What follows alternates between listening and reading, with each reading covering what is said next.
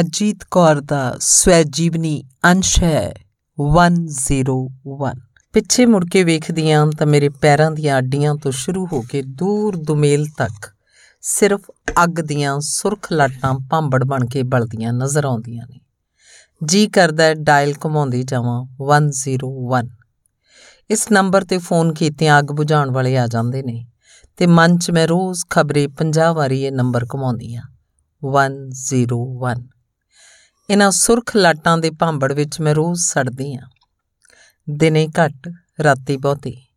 ਇਸ ਅੱਗ 'ਚ ਰੋਜ਼ ਨਹਾਉਣਾ ਮੇਰੀ ਤਕਦੀਰ ਹੈ ਇਹ ਤਕਦੀਰ ਬਹੁਤ ਸਾਰੇ ਵਰੇ ਪਹਿਲਾਂ 14 ਤੇ 15 ਅਗਸਤ ਦੀ ਵਿਚਕਾਰਲੀ ਰਾਤ ਨੂੰ ਮੇਰੇ ਮੱਥੇ ਤੇ ਹੀ ਨਹੀਂ, ਮੇਰੇ ਸਾਰੇ ਪਿੰਡੇ ਤੇ ਲਿਖੀ ਗਈ ਸੀ। ਤੇ ਫਿਰ ਅਗਲੇ 7 ਦਿਨ ਕੋਈ ਮੇਰਾ ਮਾਸ ਖੁਰਚ-ਖੁਰਚ ਕੇ ਇਸ ਤਕਦੀਰ ਨੂੰ ਮੇਰੇ ਪਿੰਡੇ ਤੇ ਉੱਕਰਦਾ ਰਿਹਾ ਸੀ।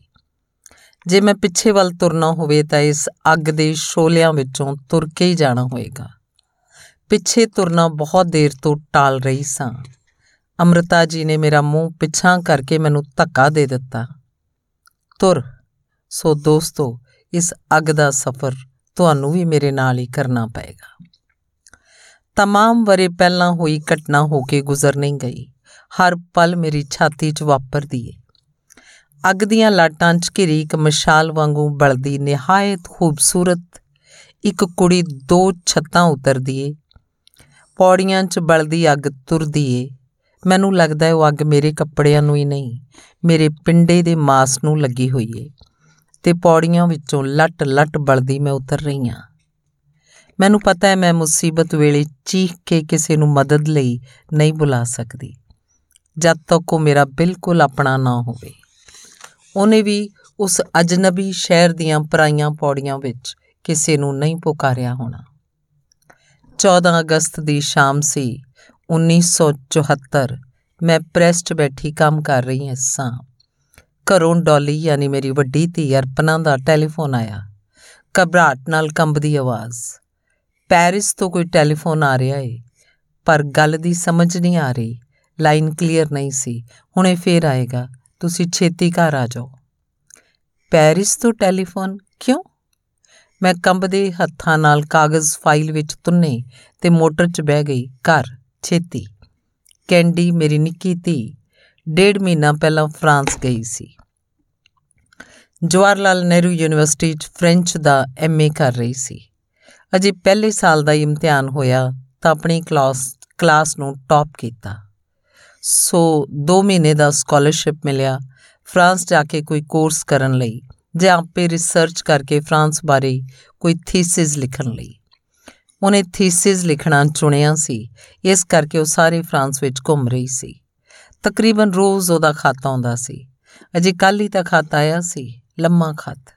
ਵਿਸ਼ੀ ਤੋਂ, ਕਈਆਂ ਥਾਵਾਂ ਤੋਂ, ਸ਼ੈਤੋ ਤੇ ਆਰਟ ਗੈਲਰੀਆਂ ਤੇ ਮਿਊਜ਼ੀਅਮ ਤੇ ਗਿਰਜੇ ਵੇਖਦੀ ਵੇਖਦੀ ਉਹ ਵਿਸ਼ੀ ਪਹੁੰਚੀ ਸੀ, ਜਿੱਥੇ ਸਿਹਤ ਬਖਸ਼ ਪਾਣੀਆਂ ਦੇ ਚਸ਼ਮੇ ਸਨ ਤੇ ਸਿਰਫ ਫਰਾਂਸ ਤੋਂ ਹੀ ਨਹੀਂ, ਸਾਰੇ ਯੂਰਪ ਤੋਂ ਲੋਕ ਉਹਨਾਂ ਚਸ਼ਮਿਆਂ ਦਾ ਪਾਣੀ ਪੀਣ ਤੇ ਨਹਾਉਣ ਉੱਤੇ ਆਉਂਦੇ ਸਨ, ਸਿਹਤਯਾਬ ਹੋਣ ਲਈ। ਖਤ ਵਿਸ਼ੀ ਤੋਂ ਆਇਆ ਸੀ ਤੇ ਫੋਨ ਪੈਰਿਸ ਤੋਂ ਕਿਸ ਤਰ੍ਹਾਂ ਆ ਗਿਆ? ਵਾਪਸ ਪੈਰਿਸ ਆ ਗਈ ਅੱਜ? ਪਰ ਫੋਨ ਕਿਉਂ ਕੀਤਾ? ਜਦ ਤੱਕ ਕੋਈ ਖਾਸ ਮੁਸੀਬਤ ਨਾ ਹੋਵੇ, ਉਹ ਇਸ ਤਰ੍ਹਾਂ ਫੋਨ ਨਹੀਂ ਕਰਨ ਵਾਲੀ। ਮੁਸੀਬਤ ਵੇਲੇ ਵੀ ਮੇਰੇ ਕੋਲੋਂ ਛੁਪਾਉਂਦੀ ਰਹਿੰਦੀ ਏ। ਮਾਂ ਨੂੰ ਤਕਲੀਫ ਨਾ ਹੋਵੇ, ਇਸ ਲਈ, ਝੱਲੀ ਧੀ ਮੇਰੀ। ਤੇ ਸੈਂਕੜੇ ਦਲੀਲਾਂ 'ਚ ਪਈ ਮੈਂ ਘਰ ਪਹੁੰਚ ਗਈ। ਫੋਨ ਤੇ ਆਵਾਜ਼ ਰਤਾ ਕੋ ਵੀ ਨਹੀਂ ਸੀ ਸੁਣਾਈ ਦਿੰਦੀ। ਲੱਗਦਾ ਸੀ ਕੱਜਣ ਦੀ ਆਵਾਜ਼ ਏ। ਕੱਜਣ ਦੀ? ਕੈਂਡੀ ਦੀ ਨਹੀਂ। ਮੈਂ ਹੋਰ ਬਦਵਾਸ ਹੋ ਗਈ। ਕੱਜਨ ਯਾਨੀ ਸਾਡੇ ਗਵਾਂਢੀਆਂ ਦਾ ਪੁੱਤਰ। ਕੈਂਡੀ ਸੀਨੀਅਰ ਕੈਂਬਰਿਜ ਕਰ ਚੁੱਕੀ ਸੀ ਤੇ ਕੱਜਨ ਕਿਸੇ ਕਾਲਜ 'ਚ ਪੜ੍ਹਦਾ ਸੀ, ਜਦੋਂ ਅਸੀਂ ਇਸ ਗ੍ਰੇਟਰ ਕਲੈਸ਼ ਵਾਲੇ ਘਰ 'ਚ ਆਏ ਸਾਂ। ਉੱਤੇ ਰਹਿੰਦੇ ਸਨ ਤੇ ਅਸੀਂ ਥੱਲੇ, ਮਕਾਨ ਨਵਾਂ ਹੀ ਬਣਿਆ ਸੀ। ਇਸ ਕਰਕੇ ਅਸੀਂ ਦੋਵੇਂ ਕਿਰਾਏਦਾਰ ਤਕਰੀਬਨ 2 ਕੁ ਹਫ਼ਤਿਆਂ ਦੀ ਵਿੱਥ ਤੇ ਇਸ ਮਕਾਨ 'ਚ ਆਏ ਸਾਂ। ਅਸੀਂ ਪਹਿਲੋਂ ਆਏ ਸਾਂ ਹੇਠਲੇ ਪੋਰਸ਼ਨ ਵਿੱਚ ਉਹ ਮਗਰੋਂ ਆਏ ਸਨ।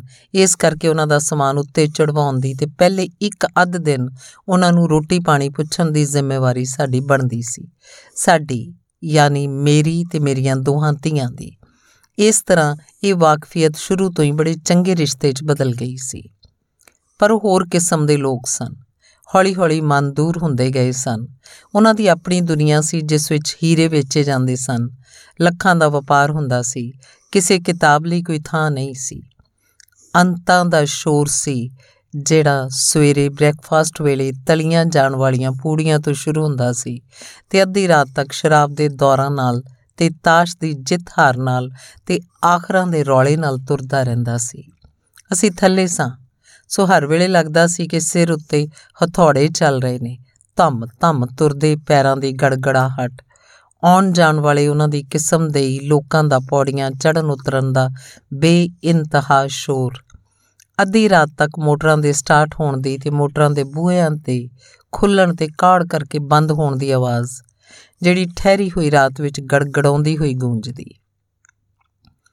ਅੱਧੀ ਰਾਤ ਤੱਕ ਉਹਨਾਂ ਦੇ ਦੋਹਾਂ ਨੌਕਰਾਂ ਦੀਆਂ ਉੱਚੀ ਉੱਚੀ ਗੱਲਾਂ ਤੇ ਸੈਂਕੜੇ ਭਾਂਡਿਆਂ ਦੀ ਖਣਖਣਾਉਂਦੀ ਗੂੰਜ। ਕੋਈ ਵੀ ਅਜਿਹਾ ਕਮਰਾ ਨਹੀਂ ਸੀ ਜਿਸ 'ਚ ਆਵਾਜ਼ਾਂ ਘੱਟ ਆਉਣ ਪਿਛਲੇ ਕਮਰੇ ਦੇ ਉੱਤੇ ਜਿਹੜਾ ਕਮਰਾ ਸੀ, ਉਸ ਵਿੱਚ ਔਰਤਾਂ ਆਪਣੀਆਂ ਸਹੇਲੀਆਂ ਨਾਲ ਬੈਠੀਆਂ, ਤਾਸ਼ ਖੇਡਦੀਆਂ ਰਹਿੰਦੀਆਂ ਤੇ ਪਾਨ ਖਾਂਦੀਆਂ ਰਹਿੰਦੀਆਂ। ਅਗਲੇ ਵੱਡੇ ਕਮਰੇ ਦੇ ਉਤਲੇ ਕਮਰੇ 'ਚ ਮਰਦ ਸ਼ੋਰ ਕਰਦੇ ਰਹਿੰਦੇ। ਤਾਸ਼ ਜਿਸ ਤਰ੍ਹਾਂ ਪਹਿਲਵਾਨ ਅਖਾੜਿਆਂ 'ਚ ਦੰਗਲ ਕਰਦੇ ਹੋਣ। ਕਈ ਵਾਰੀ ਮੈਂ ਘਬਰਾ ਕੇ ਬਾਹਰ ਨਿਕਲ ਜਾਂਦੀ। ਘਰ ਦੇ ਤਕਰੀਬਨ ਸਾਹਮਣੇ ਇੱਕ ਪਾਰਕ ਸੀ, ਉਸ 'ਚ ਜਾ ਖਲੋਂਦੀ। ਆਲੇ ਦੁਆਲੇ ਦੇ ਸਾਰੇ ਘਰ ਸ਼ਾਂਤ, ਹਨੇਰੇ ਚ ਅਣਜਾਣ ਬੱਚਿਆਂ ਵਾਂਗੂ ਸੌਂ ਰਹੇ ਹੁੰਦੇ। ਸਿਰਫ ਇੱਕ ਸਾਡੇ ਘਰ ਦੇ ਉਤਲੇ ਹਿੱਸੇ ਵਿੱਚੋਂ ਅੰਤਾਂ ਦਾ ਸ਼ੋਰ, ਗਲਾਸਾਂ ਦੀ ਤੇ ਭਾਂਡਿਆਂ ਦੀ ਆਵਾਜ਼, ਪੈਰਾਂ ਦੀ ਗੜਗੜਾਹਟ ਤੇ ਰੋਸ਼ਨੀ ਉੱਲਰ ਕੇ ਬਾਹਰ ਨਿਕਲ ਰਹੇ ਹੁੰਦੇ। ਕਹੀ ਬਦਕਿਸਮਤੀ ਏ, ਮੈਂ ਸੋਚਦੀ। ਤੇ ਸਵੇਰੇ ਬਾਹਰ ਸਾਡੇ ਲਾਨ ਦੇ ਘਾਹ ਉੱਤੇ ਕਾਗਜ਼ ਅੱਧ ਜਲੀਆਂ ਸਿਗਰਟਾਂ ਦੇ ਟੋਟੇ ਕੇਲੇ ਦੇ ਛਿਲਕੇ, ਭੱਜੇ ਹੋਏ ਗਲਾਸ ਦੇ ਟੋਟੇ ਤੇ ਕਈ ਕੁਝ ਪਿਆ ਹੁੰਦਾ। ਸਭ ਤੋਂ ਕੋਫਤ ਵਾਲੀ ਚੀਜ਼ ਸੀ ਘਾਹ ਦਾ ਜਗਾ ਜਗਾ ਮੂੰਹ ਵਿੱਚ ਘੁਲੇ ਹੋਏ ਪਾਨ ਨਾਲ ਸੁਰਖ ਹੋ ਜਾਣਾ। ਉਫ, ਜਿਵੇਂ ਸਾਡਾ ਲਾਨ ਨਾ ਹੋਵੇ, ਕੂੜੇਦਾਨ ਹੋਵੇ। ਪਰ ਮੈਂ ਜਦੋਂ ਵੀ ਉਹਨਾਂ ਲੋਕਾਂ ਨਾਲ ਗੱਲ ਕਰਨ ਦੀ ਕੋਸ਼ਿਸ਼ ਕਰਦੀ, ਉਹ ਅੱਗੋਂ ਇਸ ਤਰ੍ਹਾਂ ਚੀਖਦੇ ਕਿ ਸਾਰਾ, ਸਾਰੇ ਦਿਨ ਦਾ ਕਬਾੜਾ ਹੋ ਕੇ ਰਹਿ ਜਾਂਦਾ। ਸਾਹਮਣੇ ਵਾਲੇ ਘਰ ਵਿੱਚ ਸਾਡੇ ਸ਼ਾਇਸਤਾ ਲੋਕ ਰਹਿੰਦੇ ਸਨ। ਤੇ ਸਾਰੇ ਆਲੇ ਦੁਆਲੇ ਵਿੱਚ ਜਿਸ ਇੱਕੋ ਇੱਕ ਟੱਬਰ ਨਾਲ ਦੋਸਤੀ ਦਾ ਰਿਸ਼ਤਾ ਸੀ, ਉਹ ਬਸ ਉਹਨਾਂ ਨਾਲ ਹੀ ਸੀ। ਸੁਰਿੰਦਰ, ਸੈਗਲ ਤੇ ਬਿਮਲਾ ਜੀ। ਉਹਨਾਂ ਨੂੰ ਵੀ ਮੈਂ ਦੋ ਚਾਰ ਵਾਰ ਕਿਹਾ ਸੀ ਕਿ ਸਾਡੇ ਉੱਤੇ ਵਾਲਿਆਂ ਨਾਲ ਗੱਲ ਕਰਨ। ਆਖਰ ਮਰਦਾਂ ਨਾਲ ਇਸ ਤਰ੍ਹਾਂ ਦੇ ਝਗੜੇ ਵਾਲੀ ਗੱਲ ਮਰਦ ਹੀ ਕਰ ਸਕਦਾ ਹੈ, ਪਰ ਪਰਾਏ ਝਗੜੇ 'ਚ ਕੋਈ ਵੀ ਹੱਥ ਨਹੀਂ ਪਾਉਣਾ ਚਾਹੁੰਦਾ। ਇਸ ਅੰਤਾਂ ਦੇ ਸ਼ੋਰ ਵਾਲੇ ਘਰ 'ਚ ਇੱਕ ਖਾਮੋਸ਼ ਤੇ ਬਿਲਕੁਲ ਹੋਰ ਤਰ੍ਹਾਂ ਦਾ ਮੁੰਡਾ ਸੀ, ਕੱਜਨ। ਕੈਂਡੀ ਤੇ ਉਹ ਰਲ ਕੇ ਕਿਤਾਬਾਂ ਦੀਆਂ ਗੱਲਾਂ ਕਰਦੇ 뮤직 ਸੁਣਦੇ, ਸੈਰ ਕਰਦੇ। ਉਤਲੇ ਘਰ 'ਚ ਕਿਉਂਕਿ ਕਿਤਾਬਾਂ ਲਈ ਤੇ ਸੰਗੀਤ ਲਈ ਕੋਈ ਥਾਂ ਨਹੀਂ ਸੀ, ਇਸ ਕਰਕੇ ਕੱਜਣ ਨੂੰ ਵੀ ਜਿਵੇਂ ਸਾਡੇ ਘਰ 'ਚ ਪਨਾਹ ਵਰਗਾ ਅਹਿਸਾਸ ਹੁੰਦਾ ਸੀ। ਜਦੋਂ ਵੀ ਦੋਵੇਂ ਰਲ ਕੇ ਬੈਠਦੇ, ਹੇਠਲੇ ਕਿਤਾਬਾਂ ਨਾਲ ਤੇ ਰਿਕਾਰਡਾਂ ਨਾਲ ਭਰੇ ਹੋਏ ਘਰ ਵਿੱਚ ਹੀ, ਯਾਨੀ ਸਾਡੇ ਘਰ। ਕੱਜਣ ਕਹਿੰਦਾ, ਉਸ ਹੀਰਿਆਂ ਵਾਲੇ ਪੈਸੇ ਨਾਲ ਮੇਰਾ ਕੋਈ ਵਾਸਤਾ ਨਹੀਂ, ਮੈਂ ਤਾਂ ਕੁਝ ਹੋਰ ਕਰਾਂਗਾ। ਆਪਣੇ ਪੈਰਾਂ ਤੇ ਖੜੋਵਾਂਗਾ ਤੇ ਆਪਣੇ ਆਪ ਨੂੰ ਕੈਂਡੀ ਤੇਰੀ ਦੋਸਤੀ ਦੇ ਕਾਬਲ ਬਣਾਵਾਂਗਾ। ਤੇ ਦੋ ਵਰਿਆਂ ਦੀ ਅਲੂਈ ਪਰ ਬਹੁਤ ਗਹਿਰੀ ਦੋਸਤੀ ਤੋਂ ਮਗਰੋਂ ਕੱਜਨ ਫਰਾਂਸ ਚਲਾ ਗਿਆ, ਕੈਂਡੀ ਦੀ ਦੋਸਤੀ ਦੇ ਕਾਬਲ ਬਣਨ ਲਈ। ਕੈਂਡੀ ਕੁੜੀ ਇਹੋ ਜਿਹੀ ਸੀ, ਉਹਦੀ ਦੋਸਤੀ ਦੇ ਕਾਬਲ ਬਣਨ ਲਈ ਤਾਂ ਮੈਨੂੰ ਵੀ ਉਚੇਚੀ ਕੋਸ਼ਿਸ਼ ਕਰਨੀ ਪੈਂਦੀ ਸੀ। ਕਈ ਕਿਤਾਬਾਂ ਜਈਆਂ ਸਨ, ਜਿਹੜੀਆਂ ਪਹਿਲਾਂ ਉਹਨੇ ਪੜ੍ਹੀਆਂ, ਫਿਰ ਮੈਨੂੰ ਪੜਾਈਆਂ ਤੇ ਫਿਰ ਅਰਪਨਾ ਤੇ ਮੈਂ ਤੇ ਉਹ ਤਿੰਨੇ ਬਹਿ ਕੇ ਉਹਨਾਂ ਬਾਰੇ ਗੱਲਾਂ ਕਰਦੇ ਸਾਂ।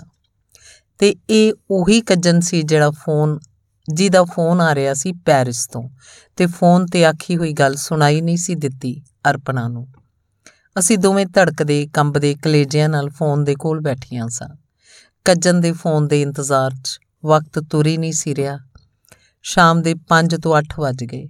ਹਾਰ ਕੇ ਮੈਂ ਉਤਲੇ ਘਰ 'ਚੋਂ ਪੁੱਛਿਆ ਕਿ ਕੱਜਨ ਦਾ ਟੈਲੀਫੋਨ ਨੰਬਰ ਕੀ ਹੈ ਟੈਲੀਫੋਨ ਨੰਬਰ ਤਾਂ ਵਿਸ਼ੀ ਦਾ ਹੀ ਸੀ, ਜਿੱਥੋਂ ਕੈਂਡੀ ਦਾ ਅਜੇ ਕੱਲ ਖਤ ਆਇਆ ਸੀ। ਉਸ ਵਿੱਚ ਉਹਨੇ ਲਿਖਿਆ ਵੀ ਸੀ ਕਿ ਕੱਜਨ ਜਿਸ ਹੋਸਟਲ 'ਚ ਰਹਿੰਦਾ ਹੈ, ਉਹ ਵੀ ਉਸੇ 'ਚ ਰਹਿ ਰਹੀ ਹੈ। ਫੋਨ ਚਾਹੇ ਪੈਰਿਸ ਤੋਂ ਆ ਰਿਹਾ ਸੀ, ਪਰ ਮੈਂ ਵਿਸ਼ੀ ਦੀ ਕਾਲ ਬੁੱਕ ਕਰਵਾ ਦਿੱਤੀ। ਉਸ ਰਾਤ ਜਦੋਂ ਕਾਲ ਨਹੀਂ ਸੀ ਮਿਲ ਰਹੀ, ਮੈਂ ਕਿਦੇ ਕਿਦੇ ਤਰਲੇ ਨਹੀਂ ਕੀਤੇ।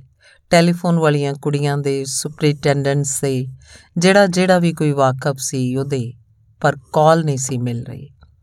ਰਾਤ ਦੇ ਕੋਈ 12 ਕੁ ਵਜੇ ਕੱਜਣ ਦੀ ਫੇਰ ਆਵਾਜ਼ ਸੁਣਾਈ ਦਿੱਤੀ, ਪਰ ਗੱਲ ਦੀ ਪੂਰੀ ਸਮਝ ਫੇਰ ਵੀ ਨਹੀਂ ਸੀ ਆ ਰਹੀ। ਮੇਰੀ ਬੁੱਕ ਕਰਵਾਈ ਹੋਈ ਕਾਲ ਕੋਈ ਪੌਣੇ 2 ਵਜੇ ਮਿਲੀ। ਲੰਡਨ ਦੇ ਰਾਹੋਂ ਮਿਲ ਰਹੀ ਸੀ। ਲੰਡਨ ਦੇ ਐਕਸਚੇਂਜ ਵਾਲੀ ਕੁੜੀ ਕਹਿ ਰਹੀ ਸੀ ਕਿ ਫਰਾਂਸ ਦੀ ਐਕਸਚੇਂਜ ਵਾਲੀ ਕੁੜੀ ਸਿਰਫ ਫ੍ਰੈਂਚ ਬੋਲ ਰਹੀ ਹੈ, ਕਿਸੇ ਨੂੰ ਕਿਸੇ ਦੀ ਗੱਲ ਸਮਝ ਨਹੀਂ ਸੀ ਆ ਰਹੀ। ਕੋਈ 2:30 ਵਜੇ ਰਾਤ ਦੇ ਉੱਤਲੇ ਘਰ ਕੱਜਣ ਦਾ ਫੋਨ ਆਇਆ। ਮੈਂ ਨਸਤੀ ਉੱਤੇ ਗਈ, ਹੁਣ ਉਹਦੀ ਆਵਾਜ਼ ਸਾਫ਼ ਸੀ। कैंडी जल गई थी। कब? मेरे पैरों हेठली ज़मीन कंब रही सी। नहीं आंटी, कोई घबराने की बात नहीं, अब ठीक हो रही है। पर जली कब? बारह तारीख को। बारह तारीख से मुझे क्यों नहीं बताया? मैं रोन हकी हो रही सा। उसने कहा था, बताना नहीं। बोली, अम्मी फ़िक्र करेंगी। इसलिए, कहाँ है वो? अस्पताल में। घबराना नहीं, मम्मी, बिल्कुल नहीं। वो ठीक हो रही है। मुझे बुलाने के लिए फ़ोन कर रहे हो ना तुम? मेरी पुब निकल गई। अगर आपका मन हो तो आ जाइए। वैसे वो ठीक हो रही है। कहाँ पर? विशी में? नहीं, मैं लियो से बोल रहा हूँ। हम उसको यहाँ ले आए थे। तो ज़रूर ज़्यादा कुछ होगा ना बेटे? नहीं तो दूसरे शहर में क्यों लाते? यहाँ एक स्पेशल अस्पताल है जल जाने वालों के इलाज के लिए। इसीलिए मैं आती हूँ। ਉਸਕੋ ਕਹਿ ਦੋ ਮੈਂ ਆ ਰਹੀ ਹਾਂ। ਫੋਨ ਕੱਟ ਗਿਆ। ਅਰਪਨਾ ਤੇ ਮੈਂ ਦੋਵੇਂ ਰੋਂਦੀਆਂ ਰੋਂਦੀਆਂ ਆਪਣੀ ਆਵਾਜ਼ ਨੂੰ ਹੋਠਾਂ ਦੇ ਪਾਰ ਘੁੱਟਦੀਆਂ ਇੱਕ ਦੂਜੇ ਨੂੰ ਸਹਾਰਾ ਦਿੰਦੀਆਂ ਥੱਲੇ ਆ ਗਈਆਂ। ਰਾਤ ਬੀਤੀ ਨਹੀਂ, ਛਾਤੀ ਵਿੱਚੋਂ ਇੱਕ ਇੱਕ ਪੁੜਿਆ ਹੋਇਆ ਕੰਡਾ ਕੱਢਦਿਆਂ ਗੁਜ਼ਰੀ ਸੂਲਾਂ ਉੱਤੇ। ਅਗਲੇ ਦਿਨ ਛੁੱਟੀ ਸੀ, ਸਾਰੇ ਦਫ਼ਤਰ ਬੰਦ, ਉਹ ਸਾਰਾ ਦਿਨ ਸਵੇਰੇ ਲੋ ਲੱਗਣ ਤੋਂ ਲੈ ਕੇ ਰਾਤੀ 3:30 ਵਜੇ ਤੱਕ ਜਦੋਂ ਹਵਾਈ ਜਹਾਜ਼ ਫਰਾਂਸ ਵੱਲ ਤੁਰਿਆ, ਮੈਂ ਦਿੱਲੀ ਦੀਆਂ ਵਿਰਾਨ ਸੜਕਾਂ ਉੱਤੇ ਵਾਹੋ ਦਾਹੀ ਨੱਸੀ ਫਿਰੀ। ਮਿਨਿਸਟਰਾਂ ਦੇ ਘਰ, ਰਿਜ਼ਰਵ ਬੈਂਕ ਦੇ ਅਫਸਰਾਂ ਦੇ ਘਰ, ਫਰਾਂਸ ਦੇ ਐਮਬੈਸਡਰ ਦੇ ਘਰ ਤੇ 50 ਥਾਵਾਂ ਹੋਰ। ਸਿਰ ਵਿੱਚ ਬਾਰ-ਬਾਰ ਇੱਕੋ ਗੱਲ ਗੂੰਜਦੀ ਰਹੀ। ਉਸਕੋ ਕਹਿ ਦੋ ਮੈਂ ਆ ਰਹੀ ਹੂੰ। ਕੈਂਡੀ ਮੈਂ ਆ ਰਹੀ ਹਾਂ ਮੈਨੂੰ ਉਡੀਕੀ ਮੇਰੀ ਬੱਚੀ। ਜਾਣ ਲੱਗਿਆ ਪਤਾ ਨਹੀਂ ਕਿਸ ਤਰ੍ਹਾਂ ਮੈਂ ਸੁਖਮਨੀ ਸਾਹਿਬ ਦਾ ਗੁਟਕਾ ਵੀ ਨਾਲ ਰੱਖ ਲਿਆ। ਜਾਣ ਲੱਗਿਆ ਪਤਾ ਨਹੀਂ ਕਿਸ ਤਰ੍ਹਾਂ ਮੈਂ ਸੁਖਮਨੀ ਸਾਹਿਬ ਦਾ ਗੁਟਕਾ ਵੀ ਨਾਲ ਰੱਖ ਲਿਆ। ਬਹੁਤ ਦੇਰ ਤੋਂ ਮੇਰਾ ਰਿਸ਼ਤਾ ਰੱਬ ਨਾਲ ਕੁਝ ਇਸ ਤਰ੍ਹਾਂ ਦਾ ਖਾਮੋਸ਼ ਹੈ ਜਿਸ ਤਰ੍ਹਾਂ ਤੀਵੀਂ ਖਾਵੰਦ ਨੂੰ ਨਾਲ ਰਹਿੰਦਿਆਂ, ਜਦੋਂ ਵਰਿਆਂ ਦੇ ਵਰੇ ਗੁਜ਼ਰ ਜਾਣ ਤਾਂ ਮਹਿਜ਼ ਖਾਮੋਸ਼ੀ ਹੀ ਸਾਥ ਬਣ ਜਾਂਦੀ ਹੈ ਜੇ ਕਦੇ ਕੁਝ ਬਹੁਤ ਚੰਗਾ ਵਾਪਰ ਗਿਆ ਜ਼ਿੰਦਗੀ ਵਿੱਚ ਤਾਂ ਉਹਦੇ ਵੱਲ ਤੱਕ ਕੇ ਸ਼ੁਕਰਾਨੇ 'ਚ ਨਜ਼ਰਾਂ ਝੁਕਾ ਦਿੱਤੀਆਂ ਤੇ ਜੇ ਜਿਸ ਤਰ੍ਹਾਂ ਆਮ ਹੁੰਦਾ ਹੀ ਰਹਿੰਦਾ ਹੈ, ਖਰਾਬ ਵਾਪਰ ਗਿਆ, ਤਾਂ ਉਹਦੇ ਨਾਲ ਰੁੱਸ ਗਏ। ਜੇ ਤੈਨੂੰ ਮੇਰਾ ਖਿਆਲ ਨਹੀਂ, ਤਾਂ ਜਾ, ਮੈਂ ਵੀ ਨਹੀਂ ਬੋਲਦੀ ਤੇਰੇ ਨਾਲ। ਪਰ ਜ਼ਿੰਦਗੀ ਵਿੱਚ ਜੋ ਵੀ ਊਟ ਪਟਾਂਗ ਵਾਪਰਦਾ ਰਿਹਾ ਸੀ ਅੱਜ ਤੱਕ, ਕਦੇ ਇਸ ਤਰ੍ਹਾਂ ਦਾ ਕੁਝ ਨਹੀਂ ਸੀ ਵਾਪਰਿਆ ਕਿ ਜ਼ਮੀਨ ਹਚਕੋਲੇ ਖਾਣ ਲੱਗ ਪਵੇ ਤੇ ਖੜੋਤਿਆਂ ਰਹਿਣ ਲਈ ਕਿਸੇ ਰੁੱਖ ਦੀ ਜਾਂ ਟੱਟੀ ਹੋਈ ਕੰਧ ਦਾ ਜਾਂ ਸਿਰਫ ਹਵਾ ਦਾ ਹੀ ਸਹਾਰਾ ਲੈਣ ਲਈ ਹੱਥ ਇੰਜ ਸਾਹਮਣੇ ਉੱਲਰ ਜਾਵੇ ਬੇਬਸੀ ਵਿੱਚ। ਬੇਬਸੀ ਜਿਹੀ ਬੇਬਸੀ ਬਦਹਵਾਸ ਜਿਵੇਂ ਸਾਹ ਸੰਗ ਵਿੱਚ ਰੁਕ ਗਿਆ ਹੋਵੇ। ਕਿਸੇ ਸਖਤ ਪਥਰੀਲੇ ਗੋਲੇ ਵਾਂਗੂ। ਵਕਤ ਜਿਵੇਂ ਦਮ ਸਾਧ ਕੇ ਖੜੋ ਗਿਆ ਹੋਵੇ। ਰਾਤ ਦੇ ਹਨੇਰੇ ਪਿੰਡੇ ਵਿੱਚੋਂ ਜਿਵੇਂ ਸੈਂਕੜੇ ਹਜ਼ਾਰਾਂ ਡਰੋਣੇ ਨੌ ਉਗਾਏ ਹੋਣ। ਪਸਲੀਆਂ ਦੇ ਉੱਤੇ ਜਿਵੇਂ ਮਣਾ ਭਾਰੀ ਕੋਈ ਸਿਲ ਕਿਸੇ ਨੇ ਲਿਆ ਧਰੀ ਹੋਵੇ। ਜਹਾਜ਼ ਜਿੱਥੇ ਵੀ ਰੁਕਦਾ, ਉੱਥੇ ਬੱਤੀਆਂ ਦੀ ਚਕਾ ਚੌਂਦ ਹੁੰਦੀ। ਲੋਕਾਂ ਦਾ ਆਉਣ ਜਾਣ ਮੈਂ ਸੋਚਦੀ ਇਹਨਾਂ ਬੱਤੀਆਂ ਨੂੰ ਨਹੀਂ ਪਤਾ, ਇਹਨਾਂ ਲੋਕਾਂ ਨੂੰ ਨਹੀਂ ਪਤਾ, ਨਹੀਂ ਤਾਂ ਸਾਰਾ ਆਲਮ ਸਾਹ ਰੋਕ ਕੇ ਖੜੋ ਜਾਂਦਾ। ਰਾਹ ਵਿੱਚ ਸੁਖਮਨੀ ਸਾਹਿਬ ਦਾ ਪਾਠ ਕਰਨ ਦੀ ਕੋਸ਼ਿਸ਼ ਕੀਤੀ, ਪਰ ਅੱਖਰ ਕਦੇ ਬੇਕਿਨਾਰ ਪਾਣੀਆਂ 'ਚ ਖੁਰ ਜਾਂਦੇ, ਕਦੇ ਸਹਰਾਵਾਂ ਦੀਆਂ ਰੇਤਾਂ ਤੇ ਰਿੰਗਣ ਲੱਗਦੇ, ਕਦੇ ਬਹਿ ਜਾਂਦੇ, ਕਦੇ ਖਲੋ ਜਾਂਦੇ, ਕਦੇ ਤੁਰ ਪੈਂਦੇ ਤੇ ਅੱਖਰਾਂ ਦੀ ਭੀੜ ਵਿੱਚੋਂ ਕੋਈ ਵੀ ਅੱਖਰ ਪਛਾਣਿਆ ਨਾ ਜਾਂਦਾ। ਉਹ ਜਦੋਂ ਰਾਤੀ 에ਅਰ ਫਰਾਂਸ ਦੀ ਫਲਾਈਟ ਤੇ ਚੜੀ ਸੀ 27 ਮਈ ਨੂੰ ਉਹ ਦਿਨ ਚੇਤੇ ਆਉਂਦਾ। ਉਹ ਵੇਲਾ ਜਦੋਂ ਉਹਨੇ ਕਾਲਾ ਸੂਟ ਪਾਇਆ ਸੀ। ਕਾਲਾ ਸੂਟ ਜਾਣ ਲੱਗਿਆਂ ਕਿਉਂ ਪਾ ਬੈਠੀ ਹੈ ਮੇਰੀ ਗਵਾਂਡਰ ਨੇ ਨਾਗਵਾਰੀ ਨਾਲ ਪੁੱਛਿਆ। ਪਤਾ ਨਹੀਂ ਕੱਲ ਉਚੇਚਾ ਜਾ ਕੇ ਕਾਲਾ ਕੱਪੜਾ ਲਿਆਈ ਏ। ਦਰਜੀ ਕੋਲੋਂ ਅਰਜੈਂਟ ਸਵਾਇਆ ਏ। ਅੱਜ ਸਵੇਰੇ ਮੇਰੇ ਨਾਲ ਬਾਜ਼ਾਰ ਗਈ ਸੀ ਤੇ ਮਸਾ ਮਸਾ ਲੱਭ ਲੱਭ ਕੇ ਪੀਲਾ ਲਾਲ ਰਾਜਸਥਾਨੀ ਦੁਪੱਟਾ ਲੱਭਿਆ ਏ। ਮੈਂ ਹੱਸ ਕੇ ਕਿਹਾ, ਸੋਹਣੀ ਲੱਗ ਰਹੀ ਹੈ ਰਹੀ ਹੈ ਨਾ? ਮੈਂ ਅਰਪਣਾ ਕੋਲੋਂ ਪੁੱਛਿਆ, ਉਹ ਤੇ ਹੈ ਹੀ ਸੋਹਣੀ। ਅਰਪਣਾ ਉਹਨੂੰ ਬਹੁਤ ਪਿਆਰ ਕਰਦੀ ਸੀ। ਪਰ ਕਿਸੇ ਵੇਲੇ ਉਹਦੀ ਤਾਰੀਫ ਹੋਈ ਹੀ ਜਾਵੇ ਤਾਂ ਨਿੱਕਾ ਜਿਹਾ ਰੋਸ ਵੀ ਵਿਖਾਉਂਦੀ ਸੀ। ਛਨ ਛਨ ਕਰਦੀ ਉਹ ਅੰਦਰ ਬਾਹਰ ਤੁਰੀ ਫਿਰਦੀ ਸੀ। ਆਪਣੇ ਕੱਪੜੇ ਪੈਕ ਕਰਦੀ ਹੋਈ। ਹਾਊਸ ਕੋਟ ਦਾ ਸੱਚ ਯੂਨੀਵਰਸਿਟੀ ਹੋਸਟਲ 'ਚ ਹੀ ਰਹਿ ਗਿਆ ਏ। ਉਹਨੂੰ ਇੱਕਦਮ ਯਾਦ ਆਇਆ। ਮੇਰਾ ਲੈ ਜਾਣਾ ਉਹ ਛੋ ਛੁਈਟ। ਤੂੰ ਮੇਰੀ ਗੱਲ ਨਾਲ ਚੰਬੜ ਗਈ। ਗੱਲੇ ਗੱਲੇ ਬਹਾਨੇ ਬਹਾਨੇ ਉਹ ਮੈਨੂੰ ਜੱਫੀਆਂ ਪਾਉਂਦੀ ਰਹਿੰਦੀ ਸੀ। ਮੇਰਾ ਮੂੰਹ ਚੁੰਮਦੀ ਰਹਿੰਦੀ ਸੀ। ਰਤਾ ਵੀ ਉਦਾਸ ਹੋਵਾਂ ਤਾਂ ਚੁੱਪਚਾਪ ਰਾਤੀ ਆ ਕੇ ਮੇਰੇ ਗਲ ਲੱਗ ਕੇ ਲੇਟ ਜਾਂਦੀ ਸੀ। ਮੈਨੂੰ ਨੀਂਦ ਨਹੀਂ ਆ ਰਹੀ, ਤੁਹਾਡੇ ਕੋਲ ਲੇਟ ਜਾਵਾਂ?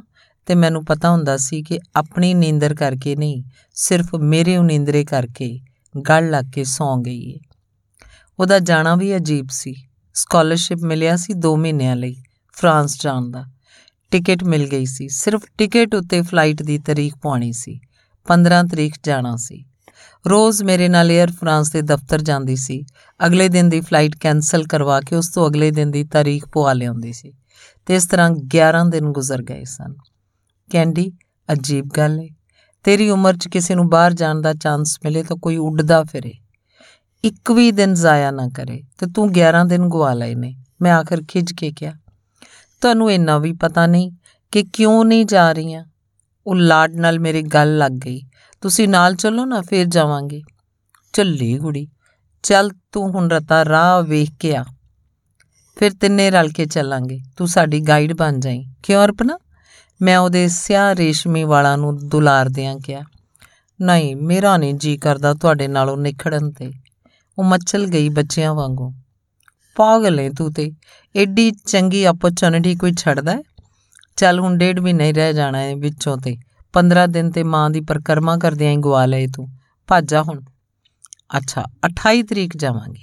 ਬਈ 28 ਤਰੀਕ ਤਾਂ ਮੈਂ ਉਹਨਾਂ ਹੰਗੇਰੀ ਹੰਗੇਰੀਅਨਾਂ ਨੂੰ ਬੁਲਾਇਆ। ਤੈਨੂੰ 에ਅਰਪੋਰਟ ਛੱਡਣ ਕਿਸ ਤਰ੍ਹਾਂ ਜਾਵਾਂਗੀ? ਲਓ ਜੀ, ਫਰਾਂਸ ਕੱਲਿਆਂ ਭੇਜਦੇ ਨੇ ਤੇ 에ਅਰਪੋਰਟ ਤੱਕ ਕੱਲਿਆਂ ਨਹੀਂ ਜਾ ਸਕਦੀ ਮੈਂ। ਨਹੀਂ, ਬਿਲਕੁਲ ਨਹੀਂ। ਫਿਰ 29 ਨੂੰ ਜਾਵੇਂ। ਪਰ ਉਸੇ ਦਿਨ ਕਿਸੇ ਨੇ ਉਹਨੂੰ ਦੱਸਿਆ ਕਿ 30 ਤਰੀਕ ਤੱਕ ਜਿਹੜੇ ਸਟੂਡੈਂਟ ਨਾ ਪਹੁੰਚਣ, ਉਹਨਾਂ ਦਾ ਸਕਾਲਰਸ਼ਿਪ ਕੈਨਸਲ ਹੋ ਜਾਂਦਾ ਹੈ। ਸੋ ਅਗਲੇ ਦਿਨ ਯਾਨੀ 27 ਤਾਰੀਖ ਦੀ ਫਲਾਈਟ ਹੀ ਬੁੱਕ ਕਰਵਾ ਲਈ। ਕਾਲਾ ਸ਼ਾਹ ਸੂਟ, ਉੱਤੇ ਰਾਜਸਥਾਨੀ ਮਲਮਲ ਦਾ ਪੀਲਾ ਸੁਰਖ ਦੁਪੱਟਾ, ਫੁੰਮਣਾ ਵਾਲੀ ਪਰਾਂਦੀ, ਮੱਥੇ ਤੇ ਸੰਧੂਰ ਦੀ ਚੌੜੀ ਗੋਲ ਬਿੰਦੀ, ਸ਼ਹਿਦ ਦੇ ਕਟੋਰੇ ਵਰਗਾ ਮੂੰਹ, ਚਾਨਣ ਦੇ ਕਟੋਰਿਆਂ ਵਰਗੀਆਂ ਅੱਖਾਂ, ਪੈਰਾਂ ਵਿੱਚ ਝਾਂਜਰਾਂ, ਗਲ ਵਿੱਚ ਕਾਲੀ ਚਾਂਦੀ ਦੀ ਮੋਟੀ ਗਾਨੀ ਛਮ ਛਮ ਕਰਦੀ ਉਹ। ਜਿਸ ਵੇਲੇ 에ਅਰਪੋਰਟ ਤੇ ਇਧਰੋਂ ਉਧਰ ਜਾਂਦੀ ਸੀ ਤਾਂ ਸੈਂਕੜੇ ਅੱਖਾਂ ਉਹਦੇ ਨਾਲ-ਨਾਲ ਘੁੰਮਦੀਆਂ ਸਨ ਤੇ ਮਾਣ ਨਾਲ ਮੇਰੀ ਛਾਤੀ 'ਚ ਸਾਹ ਚੌੜਾ ਹੋ ਕੇ ਫੈਲ ਜਾਂਦਾ ਸੀ। ਛਾਤੀ ਦੇ ਮਾਪ ਨਾਲੋਂ ਵੱਡਾ। ਜਿੱਡਾ ਲੰਮਾ ਉਹ ਸਫ਼ਰ ਸੀ ਇੱਥੋਂ ਫ੍ਰੈਂਕਫਰਟ ਦਾ ਤੇ ਫਿਰ ਫ੍ਰੈਂਕਫਰਟ ਤੋਂ ਪੈਰਿਸ ਦਾ ਉੱਡਾ ਲੰਮਾ ਸਫ਼ਰ ਕਦੇ ਕਿਸੇ ਨੇ ਨਹੀਂ ਕੀਤਾ ਹੋਣਾ।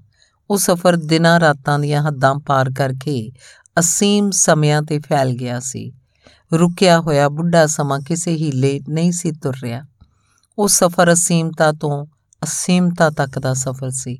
ਲੱਗਦਾ ਸੀ ਕਦੇ ਖਤਮ ਨਹੀਂ ਹੋਏਗਾ। ਪੈਰਿਸ 에ਅਰਪੋਰਟ ਤੇ ਇੱਕ ਬੰਦਾ ਮੈਨੂੰ ਲੱਭ ਰਿਹਾ ਸੀ। 15 ਤਰੀਕ ਨੂੰ ਹੀ ਦਿੱਲੀੋਂ ਇੱਕ ਕਿਸੇ ਦੋਸਤ ਕਮਲ ਬਖਸ਼ੀ ਨੇ ਪੈਰਿਸ ਵਿੱਚ ਇੰਡੀਅਨ ਐਮਬੈਸੀ ਨੂੰ ਫੋਨ ਕਰ ਦਿੱਤਾ ਸੀ ਤੇ ਐਮਬੈਸੀ ਦਾ ਇੱਕ ਅਫਸਰ ਮੈਨੂੰ ਹੌਸਲਾ ਦੇਣ ਲਈ ਤੇ ਅੱਗੋਂ ਲੀਓ ਦੀ ਫਲਾਈਟ ਤੇ ਬਿਠਾਉਣ ਲਈ ਆਇਆ ਖੜੋਤਾ ਸੀ। ਪਰ ਉਹਨੂੰ ਮਿਲਣ ਤੋਂ ਪਹਿਲਾਂ ਹੀ ਮੈਂ ਐਮਬੈਸੀ ਫੋਨ ਕਰਨ ਦੀ ਪੂਰੀ ਵਾਹ ਲਾ ਥੱਕੀ ਸਾਂ। ਮੇਰੇ ਡਾਲਰ ਉੱਥੇ ਕਿੱਥੇ ਭੱਜਣੇ ਸਨ, ਕੁਝ ਪਤਾ ਨਹੀਂ ਸੀ ਲੱਗ ਰਿਹਾ। ਇੱਕ ਥਾਂ ਤੇ ਫੋਨ ਪਿਆ ਵੇਖਿਆ, ਸ਼ਾਇਦ ਲੁਫਤਾਂਜਾ ਦਾ ਹੀ ਦਫ਼ਤਰ ਸੀ ਤੇ ਮੈਂ ਉਹਨਾਂ ਦੀ ਪੈਸੇਂਜਰ ਸਾਂ। ਪਰ ਉੱਥੇ ਡਿਊਟੀ ਤੇ ਕੋਈ ਫ੍ਰੈਂਚ ਬੰਦਾ ਸੀ, ਉਹਨੂੰ ਮੇਰੀ ਗੱਲ ਬਿਲਕੁਲ ਸਮਝ ਨਹੀਂ ਸੀ ਆ ਰਹੀ। ਡਾਇਰੈਕਟਰੀ ਵੇਖਣ ਦੀ ਕੋਸ਼ਿਸ਼ ਕੀਤੀ, ਉਹ ਵੀ ਫ੍ਰੈਂਚ ਵਿੱਚ ਸੀ। ਬਦਾਵਾਸੀ ਦੀ ਹਾਲਤ ਵਿੱਚ ਮੀਲਾਂ ਵਿੱਚ ਫੈਲੀ 에ਅਰਪੋਰਟ ਤੇ ਘੁੰਮ ਰਹੀ ਸਾਂ ਕਿ ਉਸ ਬੰਦੇ ਨੇ ਆ ਕੇ ਮੇਰਾ ਨਾਮ ਪੁੱਛਿਆ। ਏਡੇ ਕਰੜੇ ਵਕਤ 'ਚ ਵੀ ਇੱਕ ਨਿੱਕੀ ਜੀ ਗੱਲ ਨਾਲ ਜਿਹੜਾ ਨਿੱਕਾ ਜਿਹਾ ਆਰਾਮ ਮਿਲਦਾ ਹੈ, ਉਹ ਵੀ ਹੈਰਾਨੀ ਦੀ ਗੱਲ ਹੈ ਉਹਨੇ ਕਿਹਾ, ਐਮਬੈਸੀ ਦੇ ਫਰਸਟ ਸੈਕਟਰੀ ਦਿਲਾਵਰੀ ਸਾਹਿਬ ਉਸ ਸਵੇਰ ਲਿਓ ਚਲੇ ਗਏ ਸਨ। ਉੱਥੇ ਹੀ ਹੋਣਗੇ। ਕਿਉਂ? ਜ਼ਿਆਦਾ ਖਰਾਬ ਸੀ ਹਾਲਤ, ਮੈਂ ਹੋਰ ਘਬਰਾ ਗਈ। ਨਹੀਂ, ਅੱਜ ਸਵੇਰੇ ਦਿੱਲੀ ਤੋਂ ਕਮਲ ਬਖਸ਼ੀ ਦਾ ਫੋਨ ਆਇਆ ਸੀ ਐਕਸਟਰਨਲ ਅਫੇਅਰਸ ਮਿਨਿਸਟਰੀ ਤੋਂ। ਉਹਨਾਂ ਨੇ ਪਰਸਨਲ ਰਿਕੁਐਸਟ ਕੀਤੀ ਸੀ ਕਿ ਬੱਚੀ ਦਾ ਖਿਆਲ ਰੱਖੀਏ। ਸੋ ਅੰਬੈਸਡਰ ਸਾਹਿਬ ਨੇ ਦਿਲਾਵਰੀ ਸਾਹਿਬ ਨੂੰ ਭੇਜ ਦਿੱਤਾ। ਪਰ ਹਾਲਤ ਦਾ ਕੁਝ ਪਤਾ ਹੈ? ਵੇਖੋ 12 ਤਰੀਕ ਐਕਸੀਡੈਂਟ ਹੋਇਆ ਸੀ। ਅੱਜ 16 ਹੋ ਗਈ। ਜੇ ਹਾਲੀ ਤੱਕ ਠੀਕ ਹੈ ਤੇ ਪਰਮਾਤਮਾ ਠੀਕ ਹੀ ਕਰੇਗਾ ਅੱਗੋਂ ਵੀ। ਪਰਮਾਤਮਾ ਨੂੰ ਠੀਕ ਕਰਨਾ ਪਏਗਾ। ਮੇਰੇ ਦਿਲ ਨੇ ਪੂਰੀ ਦ੍ਰਿੜਤਾ ਨਾਲ ਕਿਹਾ। ਉਹ ਮੈਨੂੰ ਲੀਓ ਦੀ ਫਲਾਈਟ ਤੱਕ ਪਹੁੰਚਾ ਕੇ ਚਲਾ ਗਿਆ। ਫਲਾਈਟ ਅਨਾਉਂਸ ਹੋਈ। ਜਾ ਕੇ ਬੈਠੀ। ਹਵਾਈ ਜਹਾਜ਼ ਲੀਓ ਉਤਾਰਿਆ, ਉਤਰਿਆ। ਅੱਗੇ ਕੱਜਨ ਤੇ ਇੱਕ ਲੰਮਾ ਉੱਚਾ ਸਰਦਾਰ ਮੈਨੂੰ ਲੈਣ ਲਈ ਖੜੋਤੇ ਸਨ। ਕੱਜਨ ਨੇ ਝੁੱਕ ਕੇ ਮੇਰੇ ਪੈਰਾਂ ਨੂੰ ਹੱਥ ਲਾਇਆ। ਇਹ ਦਿਲਾਵਰੀ ਸਾਹਿਬ ਨੇ, ਉਹਨੇ ਮੈਨੂੰ ਦੱਸਿਆ। ਕੈਂਡੀ ਦਾ ਕੀ ਹਾਲ ਹੈ ਵਾਹਿਗੁਰੂ ਠੀਕ ਕਰਨਗੇ, ਦਿਲਾਵਰੀ ਨੇ ਕਿਹਾ। ਉਹਨਾਂ ਦੀ ਆਵਾਜ਼ ਸੰਭਲੀ ਹੋਈ ਸੀ। ਮੈਨੂੰ ਰਤਾ ਕੋ ਹੌਸਲਾ ਹੋਇਆ। ਕੋਈ ਖਤਰਾ ਤਾਂ ਨਹੀਂ?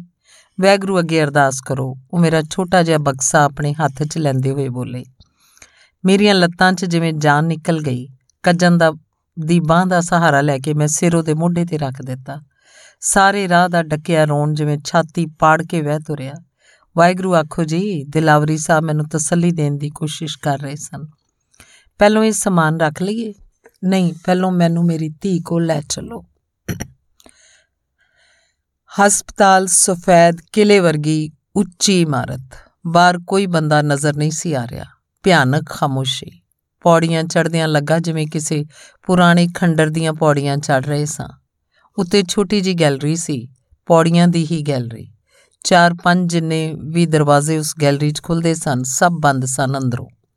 ਸਾਹਮਣੀ ਕੰਧ ਤੇ ਇੱਕ ਫੋਨ ਲੱਗਾ ਹੋਇਆ ਸੀ, ਉਹਦਾ ਰਿਸੀਵਰ ਚੁੱਕ ਕੇ ਕੱਜਣ ਨੇ। ਉਹਦੇ ਮਾਊਥਪੀਸ 'ਚ ਫ੍ਰੈਂਚ ਵਿੱਚ ਕੁਝ ਬੋਲਿਆ ਤੇ ਫਿਰ ਫੋਨ ਰੱਖ ਦਿੱਤਾ। ਇੱਕ ਛੋਟਾ ਜਿਹਾ ਬੈਂਚ ਪਿਆ ਸੀ। ਅਸੀਂ ਤਿੰਨੋਂ ਖਾਮੋਸ਼ ਉਹਦੇ ਤੇ ਬਹਿ ਗਏ। ਅੱਧਾ ਘੰਟਾ ਬੀਤ ਗਿਆ, ਕੋਈ ਦਰਵਾਜ਼ਾ ਨਹੀਂ ਖੁੱਲਿਆ।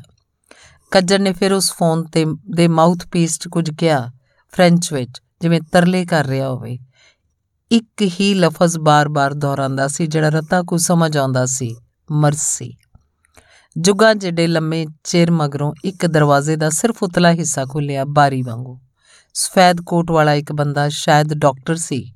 ਕੱਜਰ ਨੇ ਉਹਨੂੰ ਜਾ ਕੇ ਸਮਝਾਇਆ ਮੇਰੇ ਵੱਲ ਹੱਥ ਕਰ ਕਰਕੇ ਸ਼ਾਇਦ ਕਹਿ ਰਿਹਾ ਸੀ, ਇਹ ਉਹਦੀ ਮਾਂ ਆਈ ਹੈ ਮੰਨਿਆ ਇਹ ਮਿਲਣ ਦਾ ਵਕਤ ਨਹੀਂ, ਪਰ ਏਡੀ ਦੂਰੋਂ ਆਈ ਹੈ ਆਪਣੀ ਧੀ ਨੂੰ ਇੱਕ ਨਜ਼ਰ ਵੇਖਣਾ ਚਾਹੁੰਦੀ ਹੈ ਮਿਹਰਬਾਨੀ ਕਰੋ। ਉਹ ਡਾਕਟਰ ਚੁੱਪਚਾਪ ਸੁਣਦਾ ਰਿਹਾ, ਕੁਝ ਨਹੀਂ ਬੋਲਿਆ, ਫਿਰ ਖਿੜਕੀ ਬੰਦ ਕਰਕੇ ਚਲਾ ਗਿਆ। ਇੱਕ ਹੋਰ ਜੁਗ ਪਿੱਛੋਂ ਸਾਈਡ ਵਾਲਾ ਦਰਵਾਜ਼ਾ ਖੁੱਲਿਆ ਕੋਈ ਨਜ਼ਰ ਨਹੀਂ ਆਇਆ, ਸਿਰਫ ਬੂਹਾ ਖੁੱਲ ਗਿਆ। ਕੱਜਰ ਨੇ ਮੇਰਾ ਹੱਥ ਫੜ ਕੇ ਮੈਨੂੰ ਉਠਾਇਆ, ਦਿਲਾਵਰੀ ਮੈਂ ਤੇ ਕੱਜਣ ਉਸ ਦਰਵਾਜ਼ੇ ਵਿੱਚੋਂ ਦਾਖਲ ਹੋਏ। ਇੱਕ ਗਲਿਆਰਾ ਸੀ, ਵਰਾਂਡਾ। ਖੱਬੇ ਹੱਥ ਮੋٹے ਆਰ-ਪਾਰ ਨਾ ਦਿਸਣ ਵਾਲੇ ਉਪੇਕ ਸ਼ੀਸ਼ੇ ਤੇ ਸੱਜੇ ਹੱਥ ਕਮਰਿਆਂ ਦੀਆਂ ਕਤਾਰਾਂ, ਜਿਨ੍ਹਾਂ ਨੂੰ ਇਸ ਗਲਿਆਰੇ ਨਾਲੋਂ ਵੱਡੇ-ਵੱਡੇ ਸ਼ੀਸ਼ਿਆਂ ਵਾਲੀਆਂ ਬਾਰੀਆਂ ਵੱਖ ਕਰਦੀਆਂ ਸਨ ਤੇ ਉਹ ਬਾਰੀਆਂ ਕਮਰਿਆਂ ਦੇ ਅੰਦਰਲੇ ਪਾਸਿਓਂ ਬੰਦ ਸਨ।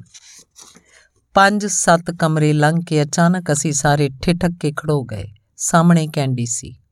ਕੱਚ ਦੀ ਦੀਵਾਰ ਦੇ ਉਸ ਪਾਰ ਮੰਜੀ ਤੇ ਲੇਟੀ ਹੋਈ, ਸਿੱਧੀ ਉਸੇ ਤਰ੍ਹਾਂ ਖੂਬਸੂਰਤ ਲੱਟ ਲੱਟ ਜਗਦਾ ਮੂੰਹ ਚਮ ਚਮ ਚਮਕਦੀਆਂ ਚਾਨਣ ਦੇ ਕਟੋਰੀਆਂ ਵਰਗੀਆਂ ਅੱਖਾਂ, ਤਿੱਖੇ ਤਰਾਸ਼ੇ ਹੋਏ ਨੱਕ 'ਚ ਹੀਰੇ ਦਾ ਲੌਂਗ ਸਿਆਹ ਰੇਸ਼ਮੀ ਵਾਲ ਸਰਾਣੇ ਤੋਂ ਫੈਲੇ ਹੋਏ। ਕੈਂਡੀ, ਮੈਂ ਕਿਹਾ, ਕੱਜਰ ਨੇ ਲੱਕੜ ਦੀ ਦੀਵਾਰ ਦੇ ਨਾਲ ਲੱਗੇ ਟੈਲੀਫੋਨ ਦਾ ਰਿਸੀਵਰ ਚੁੱਕ ਕੇ ਮੇਰੇ ਹੱਥ ਫੜਾ ਦਿੱਤਾ। ਮੈਂ ਵੇਖਿਆ, ਕੈਂਡੀ ਮੁਸਕਰਾ ਰਹੀ ਸੀ। ਉਧਰ ਅੰਦਰ ਉਹਦੀ ਨਰਸ ਨੇ ਟੈਲੀਫੋਨ ਦਾ ਇੱਕ ਛੋਟਾ ਜਿਹਾ ਰਿਸੀਵਰ ਉਹਦੇ ਕੰਨ ਨਾਲ ਲਾ ਦਿੱਤਾ। ਕੈਂਡਲੂ, ਕੀ ਹਾਲ ਹੈ ਮੇਰੇ ਬੱਚੇ? ਮੈਂ ਤੇ ਬਿਲਕੁਲ ਠੀਕ ਆ ਅੰਮੀ। ਤੁਸੀਂ ਕਿਸ ਤਰ੍ਹਾਂ ਆ ਗਏ? ਮੈਨੂੰ ਪਤਾ ਲੱਗ ਗਿਆ ਸੀ ਮੇਰੀ ਧੀ ਬਿਮਾਰ ਏ। ਮੈਂ ਦੌੜ ਕੇ ਆ ਗਈ। ਬੜੀ ਬਹਾਦਰੀ ਨਾਲ ਮੈਂ ਅਥਰੂ ਛੁਪਾ ਰਹੀ ਸਾਂ। ਆਵਾਜ਼ ਵਿੱਚ ਮੁਸਕਰਾਹਟ ਭਰ ਰਹੀ ਸਾਂ। ਆਵਾਜ਼ ਨੂੰ ਦੋਹਾਂ ਹੱਥਾਂ ਨਾਲ ਮੋਢਿਆਂ ਤੋਂ ਫੜ ਕੇ ਲੜਖੜਾਉਣੋਂ ਬਚਾ ਰਹੀ ਸਾਂ। ਤੁਹਾਨੂੰ ਕੱਜਰ ਨੇ ਫੋਨ ਕੀਤਾ ਸੀ? ਮੈਂ ਤੇ ਉਹਨੂੰ ਕਿਹਾ ਵੀ ਸੀ, ਮੇਰੀ ਅੰਮੀ ਨੂੰ ਫਿਕਰ ਨਾ ਪਾਈ।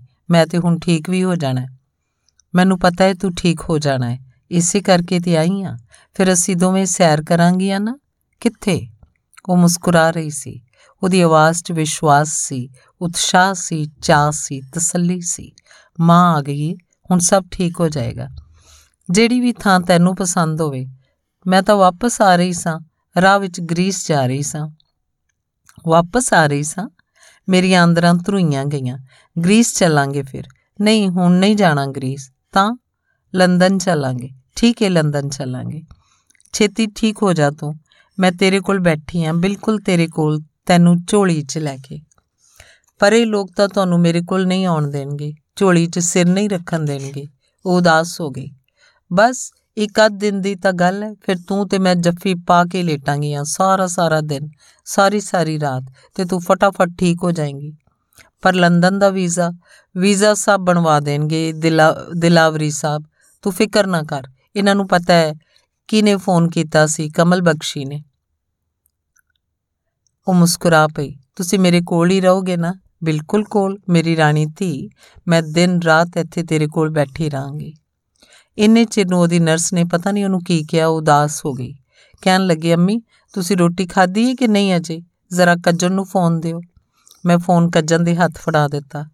ਕੱਜਣ ਅਜੇ ਉਹਦੇ ਨਾਲ ਗੱਲ ਕਰ ਰਹੀ, ਰਿਹਾ ਸੀ ਫ੍ਰੈਂਚ ਵਿੱਚ ਕਿ ਗਲਿਆਰੇ ਦੇ ਦਰਵਾਜ਼ੇ ਕੋਲ ਉਹੀ ਸਫੈਦ ਕੋਟ ਵਾਲਾ ਡਾਕਟਰ ਨਜ਼ਰ ਆਇਆ। ਸਾਨੂੰ ਹੱਥ ਦੇ ਇਸ਼ਾਰੇ ਨਾਲ ਬਾਹਰ ਨਿਕਲਣ ਲਈ ਸੱਦ ਰਿਹਾ ਸੀ। ਕੱਜਣ ਨੇ ਕਿਹਾ, ਚਲੋ ਅੰਮੀ ਕੈਂਡੀ ਕਹਿੰਦੀ ਏ, ਪਹਿਲਾਂ ਮੇਰੀ ਮਾਂ ਨੂੰ ਰੋਟੀ ਖਵਾ, ਫਿਰ ਸਵਾ ਦੇ ਥੱਕੀ ਹੋਈ ਆਈਏ ਕਿੱਡੀ ਦੂਰੋਂ। ਪਰ ਕਿਉਂ? ਮੈਂ ਰਾਤੀ ਇੱਥੇ ਵਰਾਂਡੇ 'ਚ ਨਹੀਂ ਬਹਿ ਸਕਦੀ। ਕੀ ਕਰੋਗੇ ਬਹਿ ਕੇ? ਦਿਲਾਵਰੀ ਨੇ ਕਿਹਾ। ਆਪਣੀ ਧੀ ਕੋਲ ਰਹਾਂਗੀ। ਉਹਨੂੰ ਹੌਸਲਾ ਰਹੇਗਾ, ਮੈਨੂੰ ਵੀ ਰਹੇਗਾ।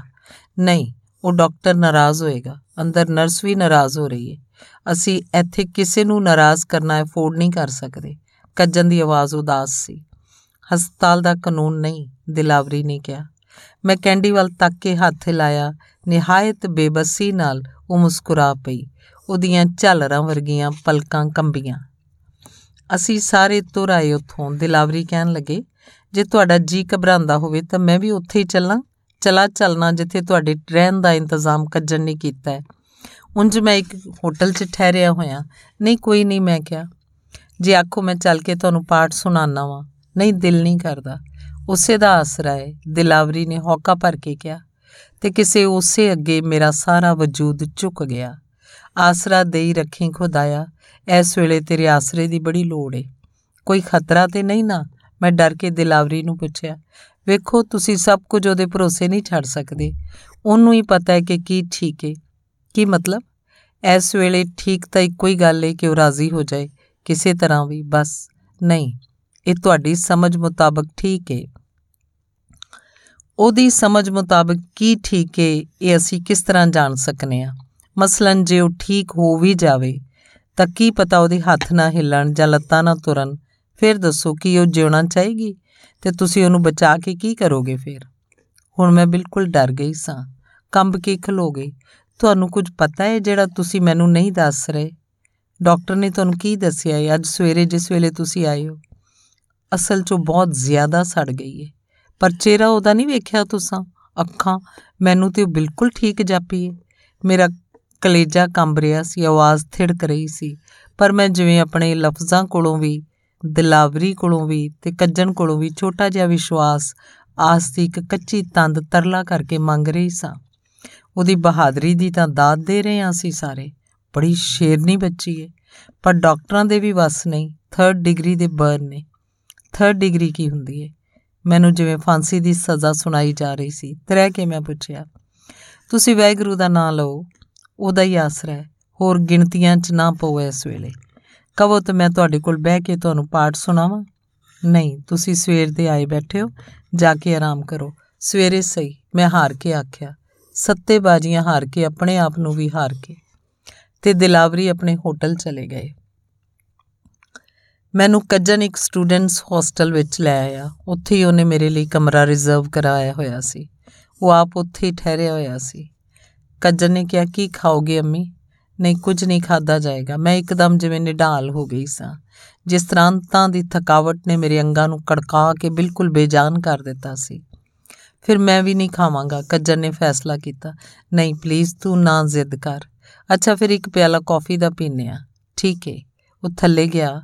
ਤੇ ਦੋ ਕਾਗਜ਼ ਦੇ ਪਿਆਲਿਆਂ 'ਚ ਕਾਫੀ ਲੈ ਆਇਆ। ਪਰ ਕੱਜਨ ਹੋਇਆ ਕਿਸ ਤਰ੍ਹਾਂ ਹੈ ਹਾਲੀ ਇੱਕ ਹਫਤਾ ਪਹਿਲਾਂ ਪੈਰਿਸ ਤੋਂ ਆਈ ਸੀ ਮੇਰੇ ਕੋਲ। ਕੱਜਨ ਦੀ ਆਵਾਜ਼ ਅਥਰੂਆਂ ਨਾਲ ਭਿੱਜੀ ਹੋਈ ਸੀ। ਹੁਣ ਤਾਂ ਅਸੀਂ ਗ੍ਰੀਸ ਜਾ ਰਹੇ ਸਾਂ। 13 ਤਰੀਕ ਇੱਥੋਂ ਤੁਰ ਪੈਣਾ ਸੀ। 14 ਨੂੰ ਤਾਂ ਉਹਦਾ ਸਕਾਲਰਸ਼ਿਪ ਖਤਮ ਹੋ ਰਿਹਾ ਸੀ। ਬੜੇ ਵਕਤਾਂ ਨਾਲ ਗ੍ਰੀਸ ਦਾ ਵੀਜ਼ਾ ਮਿਲਿਆ ਸੀ ਕਿਉਂਕਿ ਉੱਥੇ ਪੋਲੀਟੀਕਲ ਗੜਬੜੇ। ਤੇ ਫਿਰ ਚੱਲੇ ਕਿਉਂ ਸੀ ਉਧਰ ਨੂੰ? ਇੱਕ ਕੁੱਕ ਸੀ ਉਸ ਵਿਸ਼ੀ ਦੇ ਹੋਸਟਲ ਦੀ ਕੈਂਟੀਨ ਵਿੱਚ। ਮੇਰਾ ਦੋਸਤ ਸੀ। ਉਹਨੇ ਕਿਹਾ, ਗ੍ਰੀਸ 'ਚ ਗੜਬੜੇ ਤੇ ਉਹਦੇ ਬਜ਼ੁਰਗ ਮਾਂ-ਬਾਪ ਉੱਥੇ ਨੇ ਤੇ ਚਿੱਠੀ ਤਾਰ ਕੋਈ ਆ ਜਾ ਨਹੀਂ ਰਹੀ। ਬਸ ਕੈਂਡੀ ਕਹਿਣ ਲੱਗੀ, ਤੂੰ ਫਿਕਰ ਨਾ ਕਰ, ਮੈਂ ਘਰ ਮੁੜਦੀ ਵਾਰੀ ਉੱਥੋਂ ਹੋ ਕੇ ਜਾਵਾਂਗੀ ਤੇ ਉਹਨਾਂ ਦਾ ਖੱਤ ਹਿੰਦੁਸਤਾਨ ਤੋਂ ਪੋਸਟ ਕਰ ਦਿਆਂਗੀ ਤੇਰੇ ਵੱਲ। ਜਿਸ ਦਿਨ ਇਹ ਐਕਸੀਡੈਂਟ ਹੋਇਆ, ਮੈਂ ਤੇ ਸਵੇਰੇ ਆਪਣੇ ਕੰਮ ਤੇ ਗਿਆ ਹੋਇਆ ਸਾਂ। ਦੁਪਹਿਰੇ ਕੋਈ 3 ਵਜੇ ਵਾਪਸ ਮੁੜਿਆ।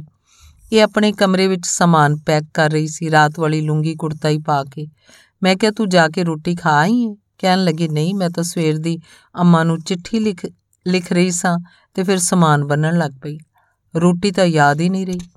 ਮੈਂ ਕਿਹਾ, ਚੱਲ ਫਿਰ ਚਲੀਏ, ਕਿਸੇ ਕੈਫੇ ਤੋਂ ਕੁਝ ਖਾ ਪੀ ਕੇ ਆਉਂਦੇ ਆ, ਫਿਰ ਸਮਾਨ ਬੰਨਾਂਗੇ। ਕਹਿਣ ਲੱਗੀ, ਮੈਂ ਤੇ ਅਜੇ ਨਹਾਤੀ ਵੀ ਨਹੀਂ। ਨਾਲੇ ਐ ਮੈਂ ਮਟਰ ਤੇ ਟਮਾਟਰ ਰੱਖੇ ਹੋਏ ਨੇ। ਮੇਰਾ ਦਿਲ ਕਰਦਾ ਸੀ, ਅੱਜ ਆਖਰੀ ਦਿਨ ਮੈਂ ਤੈਨੂੰ ਆਪਣੇ ਹੱਥੀਂ ਦਿੱਲੀ ਦੇ ਘਰ ਵਰਗੇ ਮਟਰ ਬਣਾ ਕੇ ਖਵਾਵਾਂ। ਮੈਂ ਕਿਹਾ ਤੂੰ ਮਟਰ ਮੁਟਰ ਛੱਡ ਔਰ ਸਟੋਵ ਤੇ ਪਾਣੀ ਰੱਖ ਕਾਫੀ ਜੋਗਾ, ਤੇ ਮੈਂ ਹੁਣੇ ਬਾਜ਼ਾਰੋਂ ਖਾਣ ਲਈ ਕੁਝ ਲੈ ਕੇ ਆਉਣਾ। ਤੇ ਮੈਂ ਵਾਪਸ ਆਇਆ ਤੇ ਉੱਥੇ ਫਾਇਰ ਬ੍ਰਿਗੇਡ ਦਾ ਇੰਜਨ ਖੜਾ ਸੀ। ਭੀੜ ਇਕੱਠੀ ਹੋਈ ਪਈ ਸੀ। ਇਹਦਾ ਕਮਰਾ ਤਾਂ ਤੀਜੀ ਛੱਤੇ ਸੀ, ਪਰ ਪਹਿਲੀ ਛੱਤ ਦੀਆਂ ਪੌੜੀਆਂ ਵਿੱਚ ਡਿੱਗੀ ਪਈ ਸੀ ਤੇ ਚੀਖ ਰਹੀ ਸੀ ਕਿ ਚਾਦਰ ਦਿਓ ਕਿਉਂਕਿ ਸਾਰੇ ਕੱਪੜੇ ਉਹਦੇ ਸੜ ਗਏ ਸਨ। ਫਾਇਰ ਬ੍ਰਿਗੇਡ ਵਾਲਿਆਂ ਨੂੰ ਡਾਂਟ ਰਹੀ ਸੀ, ਤੁਹਾਨੂੰ ਸ਼ਰਮ ਆਉਣੀ ਚਾਹੀਦੀ ਹੈ। ਮੇਰਾ ਪਾਸਪੋਰਟ ਪੁੱਛੀ ਜਾਂਦੇ ਹੋ, ਪਹਿਲਾਂ ਮੈਨੂੰ ਕੋਈ ਕੱਪੜਾ ਲਿਆ ਕੇ ਦਿਓ। ਤੇ ਮੈਂ ਨੰਗੀ ਆ, ਮੈਂ ਦੌੜ ਕੇ ਚੱਦਰ ਲਿਆਇਆ, ਉਹਨੂੰ ਲਪੇਟਿਆ, ਐਂਬੂਲੈਂਸ 'ਚ ਹਸਪਤਾਲ ਲੈ ਗਏ। ਉਹਨਾਂ ਫਰਸਟ ਏਡ ਦਿੱਤੀ, ਕਹਿਣ ਲੱਗੇ, ਇਹ ਬਹੁਤ ਸੜ ਗਈ ਏ, ਸਾਡੇ ਵਾਸ 'ਚ ਨਹੀਂ, ਇਹਦਾ ਇਲਾਜ ਕਰਨਾ। ਇਹਨੂੰ ਲਿਓ ਲੈ ਜਾਓ, ਉੱਥੇ ਸਪੈਸ਼ਲ ਹਸਪਤਾਲ ਏ, ਉੱਥੇ ਠੀਕ ਇਲਾਜ ਹੋਏਗਾ। ਸੋ ਹੈਲੀਕਾਪਟਰ 'ਚ ਲਿਓ ਲਿਆਂਦਾ। ਹੈਲੀਕਾਪਟਰ 'ਚ ਸਟ੍ਰੈਚਰ ਰੱਖਣ ਲੱਗੇ ਤਾਂ ਮੈਨੂੰ ਕਹਿਣ ਲੱਗੀ, ਮੇਰੀ ਮਾਂ ਨੂੰ ਨਾ ਦੱਸੀ, ਉਹ ਫਿਕਰ ਕਰੇਗੀ। ਮੈਂ ਆਪੇ ਠੀਕ ਹੋ ਕੇ ਦੱਸਾਂਗੀ। ਪਰ ਜਦੋਂ ਡਾਕਟਰਾਂ ਨੇ ਕਿਹਾ ਤੇ ਕੱਜਣ ਨੇ ਅੱਖਾਂ ਨੀਵੀਆਂ ਕਰ ਲਈਆਂ। ਪਲਕੂ ਰੁਕਿਆ। ਮੇਰਾ ਸਾਹ ਸੰਗ 'ਚ ਖਲੋਤਾ ਭੌਂਟਣੀ ਖਾ ਕੇ ਡਿੱਗਣ ਲੱਗਾ ਜਿਵੇਂ। ਆਇਸਤਾ ਜੇ ਫੇਰ ਉਹ ਬੋਲਿਆ, ਤਾਂ ਮੈਂ ਘਬਰਾ ਕੇ ਤੁਹਾਨੂੰ ਫੋਨ ਕਰ ਦਿੱਤਾ ਤੇ ਮੇਰੇ ਗੋਡੇ ਤੇ ਸਿਰ ਰੱਖ ਕੇ ਰੋ ਪਿਆ। ਮੈਂ ਆਪਣੇ ਆਪ ਨੂੰ ਮਸਾਂ ਸੰਭਾਲੇ। ਇਹ ਵਿਚਾਰਾ ਬਾਲ ਹੀ ਤੇ ਸੀ, ਮੇਰੇ ਗੋਡੇ ਤੇ ਸਿਰ ਰੱਖ ਕੇ ਰੋ ਰਿਹਾ ਸੀ ਤੇ ਮੇਰੀ ਕੈਂਡੀ ਕਿੰਨਾ ਪਿਆਰ ਕਰਦੀ ਸੀ ਇਹਨੂੰ। ਕਿੰਨੀ ਪਿਆਰੀ ਦੋਸਤ ਸੀ ਇਹਦੀ। ਮੈਨੂੰ ਉਹਦੇ ਤੇ ਮਮਤਾ ਆਈ। ਮੈਂ ਉਹਦਾ ਮੂੰਹ ਤਾਂ ਕਰਕੇ ਉਹਦੇ ਅਥਰੂ ਪੁੰਝੇ। ਸਭ ਠੀਕ ਹੋ ਜਾਏਗਾ। ਹੁਣ ਮੈਂ ਆ ਗਈ ਆ ਨਾ, ਕੈਂਡੀ ਰਾਜ਼ੀ ਹੋ ਜਾਏਗੀ। ਤੂੰ ਵੇਖਦਾ ਰਹੀਂ। ਮੈਨੂੰ ਤਕਲੀਫ ਨਾ ਹੋਵੇ, ਸਿਰਫ ਐਸੇ ਕਰਕੇ ਉਹ ਆਪਣੀ ਵਿਲ ਪਾਵਰ ਨਾਲ ਰਾਜ਼ੀ ਹੋ ਜਾਏਗੀ। ਕੁਝ ਚਿਰ ਮਗਰੋਂ ਆਪਣੇ ਕਮਰੇ 'ਚ ਚਲਾ ਗਿਆ। ਅਗਲੇ ਦਿਨ ਦਿਲਾਵਰੀ ਵਾਪਸ ਚਲੇ ਗਏ। ਸਾਰੀ ਦਿਹਾੜੀ ਕੱਜਨ ਤੇ ਮੈਂ ਉਸ ਫੈਦ ਕਿਲੇ ਵਰਗੇ ਹਸਪਤਾਲ ਦੀ ਉਜਾੜ ਡਿਊਟੀ 'ਚ ਬੈਠੇ ਰਹੇ। 5 ਮਿੰਟ ਸਵੇਰੇ 9 ਵਜੇ ਤੇ 5 ਮਿੰਟ ਸ਼ਾਮ ਨੂੰ ਉਹਨਾਂ ਨੇ ਮਿਲਣ ਦਿੱਤਾ। ਬਸ ਦੂਰੋਂ ਸ਼ੀਸ਼ੇ ਦੀ ਦੀਵਾਰ ਦੇ ਪਰਲੇ ਪਾਸਿਓਂ ਟੈਲੀਫੋਨ ਤੇ। ਤੁਸੀਂ ਰੋਟੀ ਖਾਧੀ ਸੀ? ਬਿਸਤਰਾ ਠੀਕ ਸੀ? ਗਰਮ ਕੱਪੜੇ ਲੈ ਕੇ ਆਏ ਹੋ ਨਾ। ਰਾਤੀ ਨੀਂਦਰ ਆਈ ਸੀ। ਕੈਂਡੀ ਨਿੱਕੀਆਂ ਨਿੱਕੀਆਂ ਗੱਲਾਂ ਪੁੱਛਦੀ ਰਹੀ। ਮੈਂ ਉਹਦੇ ਕੋਲੋਂ ਪੁੱਛਿਆ ਹੀ ਨਹੀਂ ਮੇਰੀ ਬੱਚੀ, ਇਹ ਕਿਸ ਤਰ੍ਹਾਂ ਹੋ ਗਿਆ? ਅੱਗ ਕਿਸ ਤਰ੍ਹਾਂ ਲੱਗ ਪਈ ਮੇਰੀ ਕੈਂਡਲੂ? ਪੀੜ ਹੁੰਦੀ ਏ, ਕਿੱਥੇ ਕਿੱਥੇ ਪੀੜ ਹੁੰਦੀ ਏ ਮੇਰੀ ਰਾਣੀ ਨੂੰ। ਤੈਨੂੰ ਇਹ ਲੋਕ ਕੀ ਖਾਣ ਵਾਸਤੇ ਦਿੰਦੇ ਨੇ? ਤੈਨੂੰ ਕੋਈ ਤਕਲੀਫ ਤੇ ਨਹੀਂ? ਇਹੀ ਸੋਚਦੀ ਰਹੀ ਕਿ ਉਹ ਸਾਰਾ ਭਿਆਨਕ ਹਾਦਸਾ ਇਹਨੂੰ ਫੇਰ ਚੇਤੇ ਨਾ ਆਵੇ। ਦੌੜਦੇ ਜਾਂਦੇ ਪਲ ਜਿਹੜੇ ਮੇਰੇ ਨਾਲ ਗੱਲਾਂ ਕਰ ਰਹੀ ਏ। ਕਮ ਅਜ਼ ਕਮ ਇਹਨਾਂ ਵਿੱਚ ਇਹ ਉਹਨਾਂ ਅੱਗ ਦੀਆਂ ਲਾਟਾਂ ਨੂੰ ਭੁੱਲੀ ਰਵੇ। ਤੇ ਉਹ ਇੰਨੇ ਹੌਸਲੇ ਨਾਲ ਗੱਲ ਕਰਦੀ ਸੀ, ਇੰਨੇ ਠਰਮੇ ਨਾਲ, ਇੰਨੀ ਮੁਸਕਰਾ ਕੇ ਕਿ ਮੈਨੂੰ ਬਿਲਕੁਲ ਨਹੀਂ ਸੀ ਜਾਪਦਾ ਇਹਨੂੰ ਕੋਈ ਤਕਲੀਫ ਹੋਏਗੀ। ਇਹੀ ਲੱਗਦਾ ਸੀ ਕਿ ਇਹਦਾ ਸ਼ਾਇਦ ਪੈਰ ਜਾਂ ਗੋਡਾ ਸੜ ਗਿਆ ਹੋਵੇਗਾ ਬਸ ਆਰਾਮ ਨਾਲ ਲੇਟੀ ਹੋਈਏ, ਵੱਲ ਹੋ ਜਾਏਗੀ। ਕੱਲ ਨਹੀਂ ਤੇ ਪਰਸੋਂ। ਫਿਰ ਅਸੀਂ ਰਲ ਕੇ ਸੈਰ ਕਰਾਂਗੀਆਂ, ਗੱਲਾਂ ਕਰਾਂਗੀਆਂ, ਕਾਫੀ ਪੀਵਾਂਗੀਆਂ, ਧੁੱਪ ਸੇਕਾਂਗੀਆਂ 뮤직 ਸੁਣਾਂਗੀਆਂ ਤੇ ਫਿਰ ਵਾਪਸ ਅਰਪਣਾ ਕੋਲ ਜਾਵਾਂਗੀਆਂ। ਅਸੀਂ ਬਹੁਤ ਸਾਰੀ ਸੈਰ ਕਰਕੇ ਡੋਲੀ ਕੋਲ ਵਾਪਸ ਜਾਵਾਂਗੇ। ਮੈਂ ਉਹਨੂੰ ਕਿਹਾ, ਨਹੀਂ ਅੰਮੀ, ਡੋਲੀ ਨੂੰ ਵੀ ਇੱਥੇ ਬੁਲਾ ਲਵਾਂਗੇ। ਫਿਰ ਰਲ ਕੇ ਸੈਰ ਕਰਾਂਗੇ। ਉੱਥੇ ਕੱਲੀ ਕਿਸ ਤਰ੍ਹਾਂ ਰਹੇਗੀ? ਸ਼ਾਮ ਵੇਲੇ ਜਦੋਂ ਮਿਲਣ ਗਈ, ਕਹਿਣ ਲੱਗੀ, ਅੰਮੀ, ਤੁਸੀਂ ਕੱਲ ਵੀ ਇਹੀ ਸਾੜੀ ਪਾਈ ਸੀ, ਸਵੇਰੇ ਵੀ ਇਹੀ। ਕਿਉਂ? ਸਮਾਨ ਲੈ ਕੇ ਨਹੀਂ ਆਏ? ਮੇਰੇ ਅਥਰੂ ਉਲਰ ਕੇ ਅੱਖਾਂ ਵੱਲ ਆਏ। ਮੈਂ ਉਹਨਾਂ ਦਾ ਘੁੱਟ ਭਰ ਕੇ ਕਿਹਾ, ਓਹੋ, ਯਾਦ ਹੀ ਨਹੀਂ ਰਹੀ ਬਦਲਣੀ। ਕੀ ਕਹਿੰਦੀ ਕਿ ਜਦੋਂ ਦੀ ਆਈ ਆ ਨਾ ਮੂੰਹ ਹੱਥ ਧੋਤਾ, ਨਾ ਨਾਤੀਆਂ, ਨਾ ਕੁਝ ਖਾਦਾ ਹੈ, ਨਾ ਕੱਪੜੇ ਬਦਲੇ ਨੇ। ਸਿਰਫ ਬਾਰ-ਬਾਰ ਰੱਬ ਨੂੰ ਇਹ ਕਹਿ ਰਹੀ, ਹਾਂ, ਤੱਕ ਮੈਂ ਇੰਨੇ ਵਰੇ ਕੋਈ ਗੁਨਾਹ ਨਹੀਂ ਕੀਤਾ। ਕਿਸੇ ਚਿੜੀ ਦਾ ਵੀ ਦਿਲ ਨਹੀਂ ਦੁਖਾਇਆ ਜਾਣਬੁੱਝ ਕੇ। ਜੇ ਕਿਧਰੇ ਅਣਜਾਣ ਪੁੜੇ ਜਾਂ ਚੇਤੀ ਕਿਸੇ ਦਾ ਮਨ ਦੁੱਖ ਗਿਆ ਹੋਵੇ ਮੇਰੇ ਕੋਲੋਂ ਜਾਂ ਕੋਈ ਹੋਰ ਗੁਨਾਹ ਹੋ ਗਿਆ ਹੋਵੇ ਤਾਂ ਮੇਰੀ ਫੁੱਲ ਵਰਗੀ ਬੱਚੀ ਕੋਲੋਂ ਬਦਲਾ ਨਾ ਲੈ ਖੁਦਾਇਆ। ਮੈਨੂੰ ਸਜ਼ਾ ਦੇ, ਇਨਸਾਫ ਕਰ ਤੇ ਜੇ ਹੋ ਸਕੇ ਤਾਂ ਰਹਿਮ ਕਰ। ਮਾਫ ਕਰ ਦੇ ਦੋਸਤ, ਜਿੰਨੀ ਸਜ਼ਾ ਦੇ ਲਈ ਕਾਫੀ ਏ, ਬਾਕੀ ਦੀ ਮਾਫ ਕਰ ਦੇ। ਜਿੰਨੀ ਸਜ਼ਾ ਦੇ ਲਈ ਕਾਫੀ ਏ। ਬਾਕੀ ਦੀ ਮਾਫ ਕਰ ਦੇ। ਇਸ ਮੇਰੀ ਧੀ ਨੂੰ ਠੀਕ ਕਰ ਦੇ। ਇਹਨੇ ਅਜੇ 26 ਨਵੰਬਰ ਨੂੰ 21ਵਾਂ ਪੂਰਾ ਕਰਨਾ ਹੈ। ਪੌਣੇ 21 ਇਹ ਵੀ ਕੋਈ ਉਮਰ ਏ ਇਸ ਤਰ੍ਹਾਂ ਦੇ ਤਸੀਆਂ ਦੀ। ਇਹ ਤੇ ਖੇਡਣ ਖਾਣ ਦੀ ਉਮਰ ਏ ਫਿਰ ਤੈਨੂੰ ਪਤਾ ਹੀ ਏ ਸਾਰਾ ਬਚਪਨ ਇਹਨੇ ਮਾਂ ਦੀ ਗਰੀਬੀ ਹੰਡਾਈ ਏ ਪਿਓ ਦਾ ਗੁੱਸਾ ਤੇ ਨਫ਼ਰਤ ਵੇਖੀਏ ਹੁਣ ਤਾਂ ਰਤਾ ਕੋ ਅਸੀਂ ਸੰਭਲੇ ਸਾਂ। ਹੁਣ ਤਾਂ ਅਸੀਂ ਸ਼ਾਮ ਵੇਲੇ ਬਹਿ ਕੇ 뮤직 ਸੁਣਨਾ ਸ਼ੁਰੂ ਕੀਤਾ ਸੀ। ਹੁਣ ਤਾਂ ਅਸੀਂ ਰਲ ਕੇ ਕਿਤਾਬਾਂ ਦੀਆਂ ਗੱਲਾਂ ਕਰਨ ਜੋਗੇ ਹੋਏ ਸਾਂ। ਹੁਣ ਤਾਂ ਅਜੇ ਸਾਡੀ ਦੋਸਤੀ ਹੋਈ ਸੀ। ਹੁਣ ਤਾਂ ਅਸੀਂ ਜ਼ਮੀਨ ਤੋਂ ਗਿੱਠ ਕੋ ਉੱਚੇ ਤੁਰਨ ਲੱਗੇ ਸਾਂ, ਕਿਉਂਕਿ ਤਿੰਨੇ ਇਕੱਠੇ ਸਾਂ ਤੇ ਤਿੰਨੇ ਬਹੁਤ ਗਹਿਰੇ ਦੋਸਤ। ਦੋਹਾਂ ਧੀਆਂ ਦੀ ਦੋਸਤੀ ਦੀ ਧੁੱਪ ਨੇ ਅਜੇ ਹੁਣੇ ਤਾਂ ਮੇਰੇ ਅੰਗਾਂ ਦਾ ਠਾਰ ਭੰਨਿਆ ਸੀ। ਨਾ ਮੇਰੇ ਪਰਵਰਦੀਗਾਰ, ਸਾਨੂੰ ਨਾ ਨਖੇੜੀ। ਜੇ ਕਦੇ ਵੀ, ਕੋਈ ਵੀ, ਕਿਧਰੇ ਵੀ ਮੈਂ ਚੰਗਾ ਕੰਮ ਕੀਤਾ ਏ, ਤਾਂ ਇਸ ਵੇਲੇ ਮੇਰੀ ਬੱਚੀ ਦੀ ਮਦਦ ਕਰ।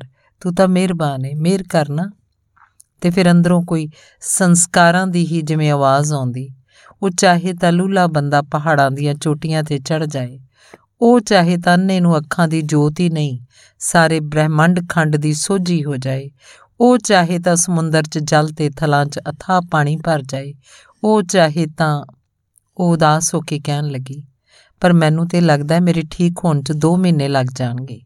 ਮੈਂ ਸਿਸਟਰ ਕੋਲੋਂ ਪੁੱਛਿਆ ਸੀ, ਉਹ ਕਹਿੰਦੀ ਸੀ 2 ਮਹੀਨੇ ਲੱਗਣਗੇ। ਤੁਸੀਂ 2 ਮਹੀਨੇ ਕਿੱਥੇ ਰਹੋਗੇ? ਇੰਨਾ ਫੋਰਨ ਐਕਸਚੇਂਜ ਕਿੱਥੋਂ ਮਿਲੇਗਾ? ਤੂੰ ਇਹਨਾਂ ਛੋਟੀਆਂ ਗੱਲਾਂ ਦਾ ਫਿਕਰ ਨਾ ਕਰ ਕੈਂਡੀ, ਸਭ ਇੰਤਜ਼ਾਮ ਕਰਕੇ ਆਈਆਂ। ਤੇਰੇ ਜਸਵੀਰ ਮਾਮੇ ਨੇ ਲੰਡਨ, ਅਮਰੀਕਾ ਸਭ ਥਾਵਾਂ ਤੇ ਆਪਣੇ ਦੋਸਤਾਂ ਨੂੰ ਚਿੱਠੀਆਂ ਲਿਖ ਦਿੱਤੀਆਂ ਨੇ। ਜਿੰਨੇ ਪੈਸੇ ਲੋੜ ਹੋਣਗੇ ਝਟਪਟ ਆ ਜਾਣਗੇ। ਨਾਲੇ ਸਾਡੀ ਐਮਬੈਸੀ ਨੇ ਕਿਹਾ ਹੈ ਫੋਰਨ ਐਕਸਚੇਂਜ ਦਾ ਇੰਤਜ਼ਾਮ ਅਸੀਂ ਕਰਾਂਗੇ।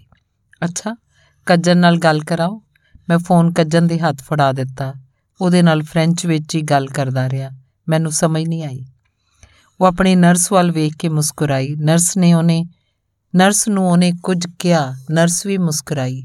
ਮੈਂ ਕੱਜਨ ਨੂੰ ਕਿਹਾ ਨਰਸ ਨੂੰ ਕੀ ਕਹਿੰਦੀ ਸੀ? ਕਹਿ ਰਹੀ ਸੀ, ਤੇਰੀਆਂ ਅੱਖਾਂ ਬੜੀਆਂ ਸੋਹਣੀਆਂ ਨੇ, ਮੇਰੀ ਮਾਂ ਦੀਆਂ ਵੀ ਸੋਹਣੀਆਂ ਨੇ ਨਾ। ਤੇ ਅਖਰੂ, ਅਥਰੂ ਡੱਕ ਕੇ ਅਸੀਂ ਬਾਹਰ ਨਿਕਲ ਗਏ।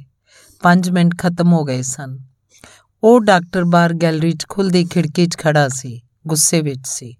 ਉਹਨੇ ਕੱਜਨ ਨੂੰ ਫ੍ਰੈਂਚ ਵਿੱਚ ਕੁਝ ਕਿਹਾ, ਜਿਵੇਂ ਡਾਂਟ ਰਿਹਾ ਹੋਵੇ।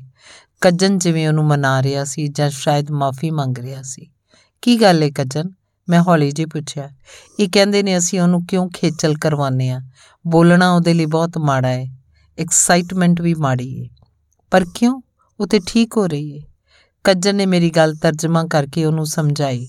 ਡਾਕਟਰ ਨੇ ਬੜੇ ਜ਼ੋਰ ਨਾਲ ਕੁਝ ਕਿਹਾ, ਜਿਵੇਂ ਕਹਿ ਰਿਹਾ ਹੋਵੇ, ਨਹੀਂ ਨਹੀਂ, ਤੇ ਫਿਰ ਬੜਾ ਕੁਝ ਹੋਰ ਕਹਿੰਦਾ ਰਿਹਾ। ਕੀ? ਮੈਂ ਕੱਜਨ ਨੂੰ ਪੁੱਛਿਆ। ਇਹ ਕਹਿੰਦੇ ਨੇ ਉਹਨੂੰ ਬੜੀ ਪੀੜ ਹੁੰਦੀ ਏ ਬੋਲਣ ਨਾਲ। ਉਹ ਤੁਹਾਨੂੰ ਦੱਸਦੀ ਨਹੀਂ। ਬੜੀ ਬਹਾਦਰੀ ਨਾਲ ਗੱਲਾਂ ਕਰਦੀ ਰਹਿੰਦੀ ਏ, ਪਰ ਉਹਨੂੰ ਬੜੀ ਦਰਦ ਹੁੰਦੀ ਏ। ਪਰ ਮੈਂ ਹੈਰਾਨ ਸਾਂ, ਬੇਬਸੀ, ਅਜੀਬ ਬੇਬਸੀ ਚ ਰੋਈ ਜਾ ਰਹੀ ਸਾਂ। ਮੇਰਾ ਵਿਸ਼ਵਾਸ ਜਿਵੇਂ ਡੋਲ ਰਿਹਾ ਸੀ, ਸਾਰੀ ਆਸ ਜਿਵੇਂ ਦਮ ਤੋੜ ਰਹੀ ਸੀ, ਪਰ ਕਿਉਂ ਉਹ ਤੇ ਠੀਕ ਜਾਪਦੀ ਏ, ਕੀ ਕੀ ਸੜਿਆ ਏ ਉਹਦਾ? ਮੈਂ ਡਰ ਕੇ ਪੁੱਛਿਆ।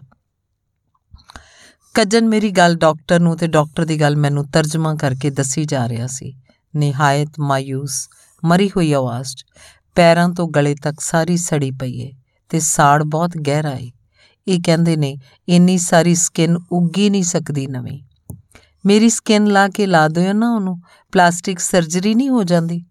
ਡਾਕਟਰ ਜਿਵੇਂ ਕਿਸੇ ਬੱਚੇ ਦੀ ਮੂਰਖਤਾ ਤੇ ਮੁਸਕਰਾਇਆ, ਕਿਉਂ ਨਹੀਂ, ਮੈਂ ਚੁੱਪਚਾਪ ਲੇਟੀ ਰਵਾਂਗੀ। ਹੌਲੀ-ਹੌਲੀ ਤੁਸੀਂ ਮੇਰੀਆਂ ਲੱਤਾਂ ਦੀ ਬਾਹਾਂ ਦੀ ਪਿੱਠ ਦੀ ਢਿੱਡ ਦੀ ਸਕਿਨ ਲਾ ਲਾ ਕੇ ਉਹਨੂੰ ਲਾਈ ਜਾਣਾ। ਹੌਲੀ-ਹੌਲੀ ਮੇਰੀ ਨਵੀਂ ਉੱਗਦੀ ਆਏਗੀ ਤੇ ਉਹਦਾ ਪਿੰਡਾ ਮੇਰੀ ਸਕਿਨ ਨੂੰ ਜ਼ਰੂਰ ਕਬੂਲ ਕਰ ਲਏਗਾ। ਆਖਰ ਉਹਨੂੰ ਮਾਂ ਨੇ ਆਪਣੇ ਲਹੂ ਮਾਸਟਰ ਜਨਮ ਦਿੱਤਾ ਹੈ। ਮੇਰੀ ਸਕਿਨ ਕਿਉਂ ਨਹੀਂ ਮਨਜ਼ੂਰ ਕਰੇਗਾ ਉਹਦਾ ਪਿੰਡਾ? ਕਿੰਨਾ ਚਿਰ ਲੱਗ ਜਾਏਗਾ? 2 ਮਹੀਨੇ 4 ਮਹੀਨੇ 6 ਮਹੀਨੇ? ਮੈਨੂੰ ਮਨਜ਼ੂਰ ਹੈ, ਮੈਂ ਚੁੱਪਚਾਪ ਲੇਟੀ ਰਵਾਂਗੀ। ਮੈਂ ਡਾਕਟਰ ਦੇ ਤਰਲੇ ਕਰ ਰਹੀ ਸਾਂ, ਰੋ ਰਹੀ ਸਾਂ, ਹੱਥ ਜੋੜ ਕੇ ਉਹਦੇ ਸਾਹਮਣੇ ਖਲੋਤੀ ਸਾਂ, ਉਹਦੀ ਬਾਰੀ ਦੀ ਬਾਹੀ ਤੇ ਆਪਣਾ ਮੱਥਾ ਝੁਕਾ ਰਹੀ ਸਾਂ। ਡਾਕਟਰ ਚਲਾ ਗਿਆ। ਕੱਜਨ ਕਹਿਣ ਲੱਗਾ, ਕਹਿੰਦਾ ਏ ਅਜੇ ਸਾੜ ਤੇ ਠੀਕ ਹੋ ਲਏ, ਫੇਰ ਵੇਖਾਂਗੇ। ਮੈਂ ਨਾ ਲਫ਼ਜ਼ਾਂ ਵਿੱਚੋਂ ਉਹ ਲਫ਼ਜ਼ ਸੁਣੇ, ਜਿਹੜੇ ਪਤਾ ਨਹੀਂ ਉਹਨੇ ਬੋਲੇ ਸਨ ਜਾਂ ਨਹੀਂ ਸਨ ਬੋਲੇ, ਪਰ ਮੈਨੂੰ ਉਹਦੀਆਂ ਅੱਖਾਂ 'ਚੋਂ ਨਜ਼ਰ ਆਏ ਸਨ। ਜੇ ਬਚ ਗਈ ਤਾਂ ਵੇਖਾਂਗੇ। ਉਸੇ ਬੈਂਚ ਤੇ ਬਹਿ ਕੇ ਮੈਂ ਰੋਂਦੀ ਰਹੀ। ਬਿਲਕੁਲ ਬੇਬਸ, ਬੇਸਹਾਰਾ। ਮੇਰੀ ਬੱਚੀ ਉੱਥੇ ਸੀ ਅੰਦਰ, ਪੰਜਾਂ ਕਦਮਾਂ ਦੀ ਵਿੱਥ ਤੇ, ਪਰ ਸਾਰੇ ਦਰਵਾਜ਼ੇ ਬੰਦ ਸਨ। ਸਫੈਦ ਕਫਨਾ ਵਰਗੇ ਦਰਵਾਜ਼ੇ। ਬਾਹਰ ਸਿਵਾਏ ਮੇਰੇ ਤੇ ਕੱਜਨ ਦੇ ਕੋਈ ਮਨੁੱਖ ਨਹੀਂ ਸੀ। ਬਿਲਕੁਲ ਉਜਾੜ ਤੇ ਮੈਂ ਨਿਢਾਲ ਉਸ ਬੈਂਚ ਤੇ ਬੈਠੀ ਰੋ ਰਹੀ ਸਾਂ। ਲੱਗਦਾ ਸੀ ਰੋਣ ਦੀ ਵੀ ਹਿੰਮਤ ਬਾਕੀ ਨਹੀਂ ਰਹੀ। ਵਕਤ ਦੇ ਪੈਰਾਂ ਨਾਲ ਕਿਸੇ ਨੇ ਚੱਕੀ ਦੇ ਪੁੜ ਬੰਨ ਦਿੱਤੇ ਸਨ। ਚੱਕੀ ਦੇ ਉਹ ਪੁੜ ਚੱਲ ਵੀ ਨਹੀਂ ਸਨ ਰਹੇ, ਪਰ ਮੇਰੀਆਂ ਸਾਰੀਆਂ ਹੱਡੀਆਂ ਤੇ ਮਾਸ ਉਸ ਵਿੱਚ ਕਿਸ ਤਰ੍ਹਾਂ ਦਲਿੰਦਾ ਜਾ ਰਿਹਾ ਸੀ। ਬਹੁਤ ਰਾਤ ਹੋ ਗਈ। ਤਾਂ ਕੱਜਨ ਮੈਨੂੰ ਸਹਾਰਾ ਦੇ ਕੇ ਵਾਪਸ ਹੌਸਟਲ ਲੈ ਆਇਆ। ਸੜਕਾਂ ਤੇ ਤੁਰਦੇ ਬੰਦੇ ਵੇਖ ਕੇ ਮਨ ਹੈਰਾਨ ਹੁੰਦਾ ਸੀ, ਇਹ ਕਿਸ ਤਰ੍ਹਾਂ ਬੇਫਿਕਰ ਤੁਰੇ ਫਿਰਦੇ ਨੇ? ਇਹਨਾਂ ਨੂੰ ਨਹੀਂ ਪਤਾ। ਲੈਂਦੇ ਦਿਨ ਨੂੰ ਤੇ ਚੜ੍ਹਦੇ ਦਿਨ ਨੂੰ ਵੇਖ ਕੇ ਹੈਰਾਨੀ ਹੁੰਦੀ ਸੀ। ਇਹਨਾਂ ਨੂੰ ਨਹੀਂ ਪਤਾ। ਕਦੇ ਇਹ ਵੀ ਹੋਇਆ ਏ ਕਿ 6 ਦਿਨ ਕਿਸੇ ਨੂੰ ਬਾਥਰੂਮ ਜਾਣ ਦੀ ਲੋੜ ਨਾ ਪਵੇ, ਟਾਇਲਟ ਜਾਣ ਦੀ ਲੋੜ ਨਾ ਪਵੇ। ਦਿਨ ਤਾਂ ਜ਼ਰੂਰ ਚੜਦਾ ਲੈਂਦਾ ਸੀ, ਪਰ ਮੇਰਾ ਜਿਸਮ ਸਾਰਾ ਜਿਵੇਂ ਚੁੱਪ ਸਾਧ ਕੇ ਖੜੋ ਗਿਆ ਸੀ। ਨਾ ਭੁੱਖ, ਨਾ ਨੀਂਦਰ, ਨਾ ਹੋਰ ਕੁਝ। ਪਲੀਜ਼ ਕੈਂਡੀ ਪਲੀਜ਼ ਠੀਕ ਹੋ ਜਾ। ਮੈਂ ਤੇਰੇ ਬਿਨਾ ਨਹੀਂ ਜੀ ਸਕਦੀ। ਮੇਰਾ ਮਨ ਬਾਰ-ਬਾਰ ਕੈਂਡੀ ਨਾਲ ਗੱਲਾਂ ਕਰਦਾ। ਪਲੀਜ਼ ਠੀਕ ਕਰ ਦਿਓ ਇਹਨੂੰ। ਪਲੀਜ਼ ਮੇਰੇ ਸਤਿਗੁਰੂ। ਅਗਲੇ ਦਿਨ ਸਵੇਰੇ-ਸਵੇਰੇ ਜਾ ਕੇ ਅਸੀਂ ਬਹਿ ਗਏ। ਬੂਏ ਦੇ ਬਾਹਰ ਰੋਜ਼ ਵਾਲੇ ਬੈਂਚ ਤੇ, ਪਰ ਅੱਜ ਮੈਂ ਹਾਰੀ ਹੋਈ ਸਾਂ। ਕਿਸੇ ਆਸ ਦਾ ਮਨ ਵਿੱਚ ਹੁੰਗਾਰਾ ਨਹੀਂ ਸੀ। ਕੱਜਣ ਬਾਰ-ਬਾਰ ਉਸ ਟੈਲੀਫੋਨ ਦਾ ਰਿਸੀਵਰ ਚੁੱਕ ਕੇ ਇੱਕ ਤਰਲਾ ਕਰਦਾ ਸੀ। ਪਰ ਚਾਰੇ ਪਾਸੇ ਦੀਆਂ ਸਫੈਦ ਦੀਵਾਰਾਂ ਖਾਮੋਸ਼ ਸਨ। ਆਖਰ ਉਹ ਖਿੜਕੀ ਖੁੱਲੀ ਇੱਕ ਨਰਸ ਸੀ। ਬੜੀ ਖਿਜੀ ਖੜੋਤੀ ਸੀ। ਢਾਕ ਤੇ ਹੱਥ ਰੱਖ ਕੇ। ਕੱਜਣ ਨੇ ਮੇਰੇ ਵੱਲ ਹੱਥ ਕਰਕੇ ਉਹਨੂੰ ਫ੍ਰੈਂਚ ਵਿੱਚ ਤਰਲਾ ਕੀਤਾ। ਉਹ ਅੱਗੋਂ ਬੜੀ ਗੁੱਸੇ ਹੋ ਕੇ ਬੋਲੀ ਤੇ ਖਿੜਕੀ ਬੰਦ ਕਰ ਦਿੱਤੀ। ਕਿਉਂ? ਕੀ ਗੱਲ ਸੀ? ਕੁਝ ਨਹੀਂ ਕਹਿੰਦੀ ਸੀ ਅੱਜ ਵੀਰਵਾਰ ਇਹ ਮੁਲਾਕਾਤਾਂ ਦਾ ਦਿਨ ਹੈ 3 ਤੋਂ 5 ਤੱਕ। ਫਿਰ ਤੁਸੀਂ ਸਵੇਰੇ ਸਾਨੂੰ ਕਿਉਂ ਦੁਖੀ ਕਰ ਰਹੇ ਹੋ? ਮੁਲਾਕਾਤਾਂ ਦਾ ਦਿਨ, ਯਾਨੀ ਇੱਥੇ ਹਫ਼ਤੇ ਵਿੱਚ ਇੱਕੋ ਦਿਨ ਲੋਕੀ ਆਪਣੇ ਰਿਸ਼ਤੇਦਾਰਾਂ ਨੂੰ ਮਿਲਣ ਆਉਂਦੇ ਨੇ 3 ਤੋਂ 5 ਤੱਕ, ਵੀਰਵਾਰ ਦੇ ਵੀਰਵਾਰ। ਅਚਾਨਕ ਮੈਨੂੰ ਖਿਆਲ ਆਇਆ ਖਿਆਲ ਆਇਆ, ਠੀਕ ਤੇ ਹੈ, ਦੋ ਦਿਨਾਂ ਤੋਂ ਅਸੀਂ ਇੱਥੇ ਕਿਸੇ ਹੋਰ ਬੰਦੇ ਦੀ ਸ਼ਕਲ ਨਹੀਂ ਵੇਖੀ। ਹੋਰ ਵੀ ਤੇ ਮਰੀਜ਼ ਹੈ ਨੇ ਇੱਥੇ, ਤੇ ਉਹਨਾਂ ਦੇ ਵੀ ਰਿਸ਼ਤੇਦਾਰ, ਦੋਸਤ ਪਿਆਰ ਕਰਨ ਵਾਲੇ ਹੋਣਗੇ। ਕੋਈ ਕਿਸੇ ਨੂੰ ਮਿਲਣ ਕਿਉਂ ਨਹੀਂ ਆਉਂਦਾ? ਇਹ ਕੀ ਅਜੀਬ ਦਸਤੂਰ ਹੈ ਪਰ ਕਿਉਂ? ਲੋਕਾਂ ਕੋਲ ਵਕਤ ਕਿੱਥੇ ਵੇ? ਇੱਥੇ ਤੇ ਕੋਈ ਮਰ ਵੀ ਜਾਵੇ ਤਾਂ ਲੋਕੀ ਕਈ ਕਈ ਦਿਨ ਮੁਰਦਾ ਘਰਾਂ 'ਚ ਰੱਖ ਛੱਡਦੇ ਨੇ, ਜਦੋਂ ਕਦੇ ਛੁੱਟੀ ਹੁੰਦੀ ਏ ਜਾ ਕੇ ਦਫਨਾ ਦਿੰਦੇ ਨੇ। ਮੈਂ ਕੰਬ ਗਈ। ਨਾ ਮਰਨ ਦੀਆਂ ਗੱਲਾਂ ਨਾ ਕਰ ਤੇ ਮੇਰੀਆਂ ਭੋਬਾਂ ਨਿਕਲ ਗਈਆਂ। ਕੱਜਨ ਨੇ ਬਾਹ ਮੇਰੇ ਮੋਢਿਆਂ ਦੁਆਲੇ ਬੁਲਾ ਲਈ। ਅਸੀਂ ਬੈਠੇ ਰਹੇ। ਹੋਰ ਜਾਣਾ ਵੀ ਕਿੱਥੇ ਸੀ? ਕੋਈ 12 ਕੁ ਵਜੇ ਦਰਵਾਜ਼ਾ ਖੁੱਲਿਆ ਕੈਂਡੀ ਦੀ ਉਰਲੀ ਅੱਖ ਵਿੱਚੋਂ ਇੱਕ ਅਥਰੂ ਵਗ ਕੇ ਪੁੜਪੁੜੀ ਵੱਲ ਆਇਆ ਹੋਇਆ ਸੀ। ਕਿਉਂ ਮੇਰੇ ਬੱਚੇ? ਕੀ ਗੱਲ ਏ ਮੈਂ ਬਿਲਕੁਲ ਘਬਰਾ ਗਈ। ਮੈਨੂੰ ਪਾਣੀ ਨਹੀਂ ਦਿੰਦੀ ਇਹ ਨਰਸ ਪਿਆਸ ਨਾਲ ਮੇਰੇ ਬੁੱਲ ਸੁੱਕੇ ਜਾਂਦੇ ਨੇ, ਪਾਣੀ ਨਹੀਂ ਦਿੰਦੀ। ਬੱਚਿਆਂ ਵਾਂਗੂ ਮੈਨੂੰ ਸ਼ਿਕਾਇਤ ਲਗਾ ਰਹੀ ਸੀ। ਗੱਲ ਕਰਦਿਆਂ ਇੱਕ ਹੋਰ ਅਥਰੂ ਵਗ ਆਇਆ। ਮੇਰਾ ਕਲੇਜਾ ਵਲੁੰਦਰਿਆ ਗਿਆ। ਕੱਜਨ, ਕੀ ਕਰੀਏ? ਕਿਸ ਨੂੰ ਆਖੀਏ? ਇਹਨੂੰ ਪਾਣੀ ਕਿਉਂ ਨਹੀਂ ਦਿੰਦੇ ਬੇਟਾ? ਤੂੰ ਨਰਸ ਨੂੰ ਕਿਉਂ ਨਹੀਂ ਕਹਿੰਦੀ? ਇਹ ਨਰਸ ਬੜੀ ਭੈੜੀ ਹੈ ਕਹਿੰਦੀ ਹੈ ਮੈਂ ਹੋਰ ਵੀ ਤੇ ਵੀ ਮਰੀਜ਼ਾਂ ਦਾ ਖਿਆਲ ਰੱਖਣਾ ਹੈ ਤੇ ਨਾਲੇ ਸਵੇਰੇ ਕਹਿੰਦੀ ਸੀ ਯੂ ਬਲੈਕ ਪੀਪਲ ਕੈਂਡੀ ਦੀ ਆਵਾਜ਼ ਬਹੁਤ ਸਾਰੇ ਰੋਣ ਨਾਲ ਭਿੱਜੀ ਜਾਪਦੀ ਸੀ। ਰੋਣ ਨੂੰ ਉਹ ਵੀ ਮੇਰੇ ਕੋਲੋਂ ਛੁਪਾਉਣ ਦੀ ਕੋਸ਼ਿਸ਼ ਕਰ ਰਹੀ ਸੀ ਤੇ ਮੈਂ ਉਹਦੇ ਕੋਲੋਂ। ਪਰ ਉਹਦੀ ਖੱਬੀ ਪੁੜਪੜੀ ਤੇ ਜਿਹੜਾ ਇੱਕ ਅਥਰੂ ਵਗ ਰਿਹਾ ਸੀ, ਉਹ ਮੇਰੇ ਕਲੇਜੇ 'ਚ ਖੁਰਚ ਕੇ ਇੱਕ ਲਕੀਰ ਵਾਹ ਰਿਹਾ ਸੀ। ਮੈਨੂੰ ਨਹੀਂ ਸੀ ਪਤਾ ਜਦੋਂ ਤੱਕ ਜੀਵਾਂਗੀ, ਇੱਕ ਖੁਰਚੀ ਹੋਈ ਲਕੀਰ ਟੀਸਿਆ ਕਰੇਗੀ। ਇਹ ਸਥਰੂ ਨੂੰ ਨਾ ਉਹ ਆਪ ਪੂੰਝ ਸਕਦੀ ਸੀ, ਨਾ ਮੈਂ, ਨਾ ਕੱਜਣ ਮੈਨੂੰ ਜੂਸ ਲਿਆ ਦਿਓ, ਨਾਲੇ ਚੈਰੀਜ਼। ਕਿਹੜਾ ਜੂਸ? ਬਹੁਤ ਸਾਰੇ ਜੂਸ, ਐਪਲ ਤੇ ਪਾਈਨਐਪਲ ਤੇ ਔਰੇਂਜ। ਨਰਸ ਨੇ ਸਾਨੂੰ ਬਾਹਰ ਜਾਣ ਲਈ ਆਖਿਆ, ਇਸ਼ਾਰੇ ਨਾਲ। ਸ਼ੀਸ਼ੇ ਦੀ ਦੀਵਾਰ ਦੇ ਉਸ ਪਾਸਿਓਂ। ਅਸੀਂ ਬਾਜ਼ਾਰ ਗਏ। 6 ਬੋਤਲਾਂ ਜੂਸ ਦੀਆਂ ਖਰੀਦੀਆਂ, ਪਰ ਚੈਰੀਜ਼ ਨਹੀਂ ਮਿਲੀਆਂ। ਮੈਨੂੰ ਲੱਗ ਰਿਹਾ ਸੀ ਸਾਰਾ ਲਿਓ ਸ਼ਹਿਰ ਉੱਜੜ ਗਿਆ ਏ। ਕਿਉਂਕਿ ਸਾਰੇ ਸ਼ਹਿਰ 'ਚ ਮੇਰੀ ਧੀ ਦੀ ਫਰਮਾਇਸ਼ ਦੀਆਂ ਚੈਰੀਜ਼ ਨਹੀਂ ਸਨ। ਮੈਨੂੰ ਉਸੇ ਵੇਲੇ ਪਤਾ ਨਹੀਂ ਸੀ ਕਿ ਉਸ ਦਿਨ ਤੋਂ ਪਿੱਛੋਂ ਮੇਰੇ ਲਈ ਕਸ਼ਮੀਰ ਦੇ ਸਾਰੇ ਚੈਰੀਆਂ ਦੇ ਬਾਗ ਉੱਜੜ ਜਾਣਗੇ। ਤੇ ਜਦੋਂ ਵੀ ਕਿਧਰੇ ਕਦੇ ਮੈਂ ਚੈਰੀਆਂ ਵੇਖਾਂਗੀ, ਮੇਰਾ ਜੀ ਕਰੇਗਾ ਉਹਨਾਂ ਦੇ ਬਾਗਾਂ ਨੂੰ ਅੱਗ ਲਾ ਦਿਆਂ। ਜੂਸ ਦੀਆਂ ਬੋਤਲਾਂ ਤੇ ਕੁਝ ਫਲ ਲਿਆ ਕੇ ਨਰਸ ਨੂੰ ਦੇ ਦਿੱਤੇ ਉਸੇ ਬਾਰੀ ਵਿੱਚੋਂ। 3 ਵਜ ਗਏ, ਲੋਕੀ ਹੱਥ 'ਚ ਪੈਕੇਟ ਫੜੀ ਆਉਣੇ ਸ਼ੁਰੂ ਹੋ ਗਏ। ਦਰਵਾਜ਼ਾ ਖੁੱਲ ਗਿਆ, ਮੈਂ ਅੰਦਰ ਗਈ। ਕੱਜਣ ਵੀ ਕੈਂਡੀ ਰੋ ਰਹੀ ਸੀ। ਜੂਸ ਨਹੀਂ ਲਿਆਂਦਾ ਤੁਸੀਂ, ਮੈਨੂੰ ਬੜੀ ਪਿਆਸ ਲੱਗੀ ਹੈ ਜੂਸ ਤੇ ਅਸੀਂ ਉਸੇ ਵੇਲੇ ਲਿਆ ਕੇ ਨਰਸ ਨੂੰ ਦੇ ਗਏ ਸਾਂ। ਮੈਨੂੰ ਤੇ ਕਿਸੇ ਨੇ ਨਹੀਂ ਦਿੱਤਾ। ਪਰ ਕਿਉਂ? ਪਤਾ ਨਹੀਂ, ਸਵੇਰੇ ਜਿਹੜਾ ਡਾਕਟਰ ਆਉਂਦਾ ਹੈ ਕਹਿੰਦਾ ਹੈ ਪਾਣੀ ਨਹੀਂ ਪੀਣਾ। ਰਾਤ ਵਾਲਾ ਕਹਿੰਦਾ ਹੈ ਪੀ। ਪਰ ਮੈਨੂੰ ਪਿਆਸ ਤੇ ਹੁਣ ਲੱਗੀ ਹੋਈ ਏ। ਉਹਦੇ ਹੋਠ ਪਿਆਸ ਨਾਲ ਸੁੱਕ ਕੇ ਸਫੈਦ ਹੋ ਰਹੇ ਸਨ।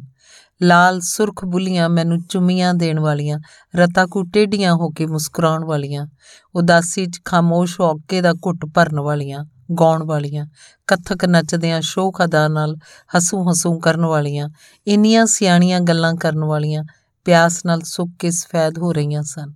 ਕੱਜਨ ਭੱਜਾ ਗਿਆ, ਇੱਕ ਬਾਰੀ ਵਿੱਚੋਂ ਨਰਸ ਸਭ ਮਰੀਜ਼ਾਂ ਲਈ ਉਹਨਾਂ ਦੇ ਰਿਸ਼ਤੇਦਾਰਾਂ ਕੋਲੋਂ ਪੈਕੇਟ ਫੜ ਕੇ ਅੰਦਰ ਰੱਖ ਰਹੀ ਸੀ। ਉਹਨੂੰ ਜਾ ਕੇ ਕੱਜਨ ਨੇ ਕਿਹਾ, ਉਹ ਝਟਪਟ ਅੰਦਰ ਗਈ, ਜੂਸ ਫੀਡਿੰਗ ਕੱਪ ਵਿੱਚ ਪਾ ਕੇ ਕੈਂਡੀ ਨੂੰ ਪਿਆਣ ਲੱਗ ਪਈ। ਨਾਲ ਦੂਜੇ ਹੱਥ ਨਾਲ ਉਹਦਾ ਸਿਰ ਪਲੋਸ ਰਹੀ ਸੀ। ਫਿਰ ਉਹ ਬਾਰੀ ਵੱਲ ਆਈ ਕੱਜਨ ਨਾਲ ਗੱਲਾਂ ਕਰਨ ਲੱਗੀ। ਕੱਜਨ ਨੇ ਕਿਹਾ, ਇਹ ਕਹਿੰਦੀ ਹੈ, ਇਹਦੀ ਆਪਣੀ ਧੀ ਜਵਾਨੀ 'ਚ ਮਰ ਗਈ ਸੀ। ਇਸ ਕਰਕੇ ਇਹਨੂੰ ਪਤਾ ਹੈ ਤੁਹਾਡੇ ਮਨ ਦੀ ਪੀੜ ਦਾ। ਮੈਂ ਰੋ ਰਹੀ ਸਾਂ, ਉਹ ਵੀ ਰੋ ਰਹੀ ਸੀ। ਮੈਂ ਵਾਪਸ ਕੈਂਡੀ ਕੋਲ ਆਈ, ਜੂਸ ਪੀ ਕੇ ਵੀ ਉਹ ਨਿਢਾਲ ਜਾਪ ਰਹੀ ਸੀ। ਬਹੁਤ ਘਬਰਾਈ ਹੋਈ। ਮੈਂ ਟੈਲੀਫੋਨ ਤੇ ਗੱਲ ਕਰਨ ਦੀ ਕੋਸ਼ਿਸ਼ ਕੀਤੀ। ਉਹਦੀ ਆਵਾਜ਼ ਰੁਕ-ਰੁਕ ਕੇ ਆ ਰਹੀ ਸੀ। ਬਸ ਇੰਨਾ ਹੀ ਕਿਹਾ ਕਿ ਮੈਂ ਤੁਹਾਡੇ ਵਾਸਤੇ ਤੇ ਡੋਲੀ ਵਾਸਤੇ ਦੋ ਕੋਟ ਖਰੀਦੇ ਸਨ। ਮੇਰੇ ਟਰੰਕ 'ਚ ਪਏ ਨੇ, ਜਿਸ ਤਰ੍ਹਾਂ ਸੁਨੇਹਾ ਦੇ ਰਹੀ ਹੋਵੇ। ਹੁਣ ਨਹੀਂ ਸੀ।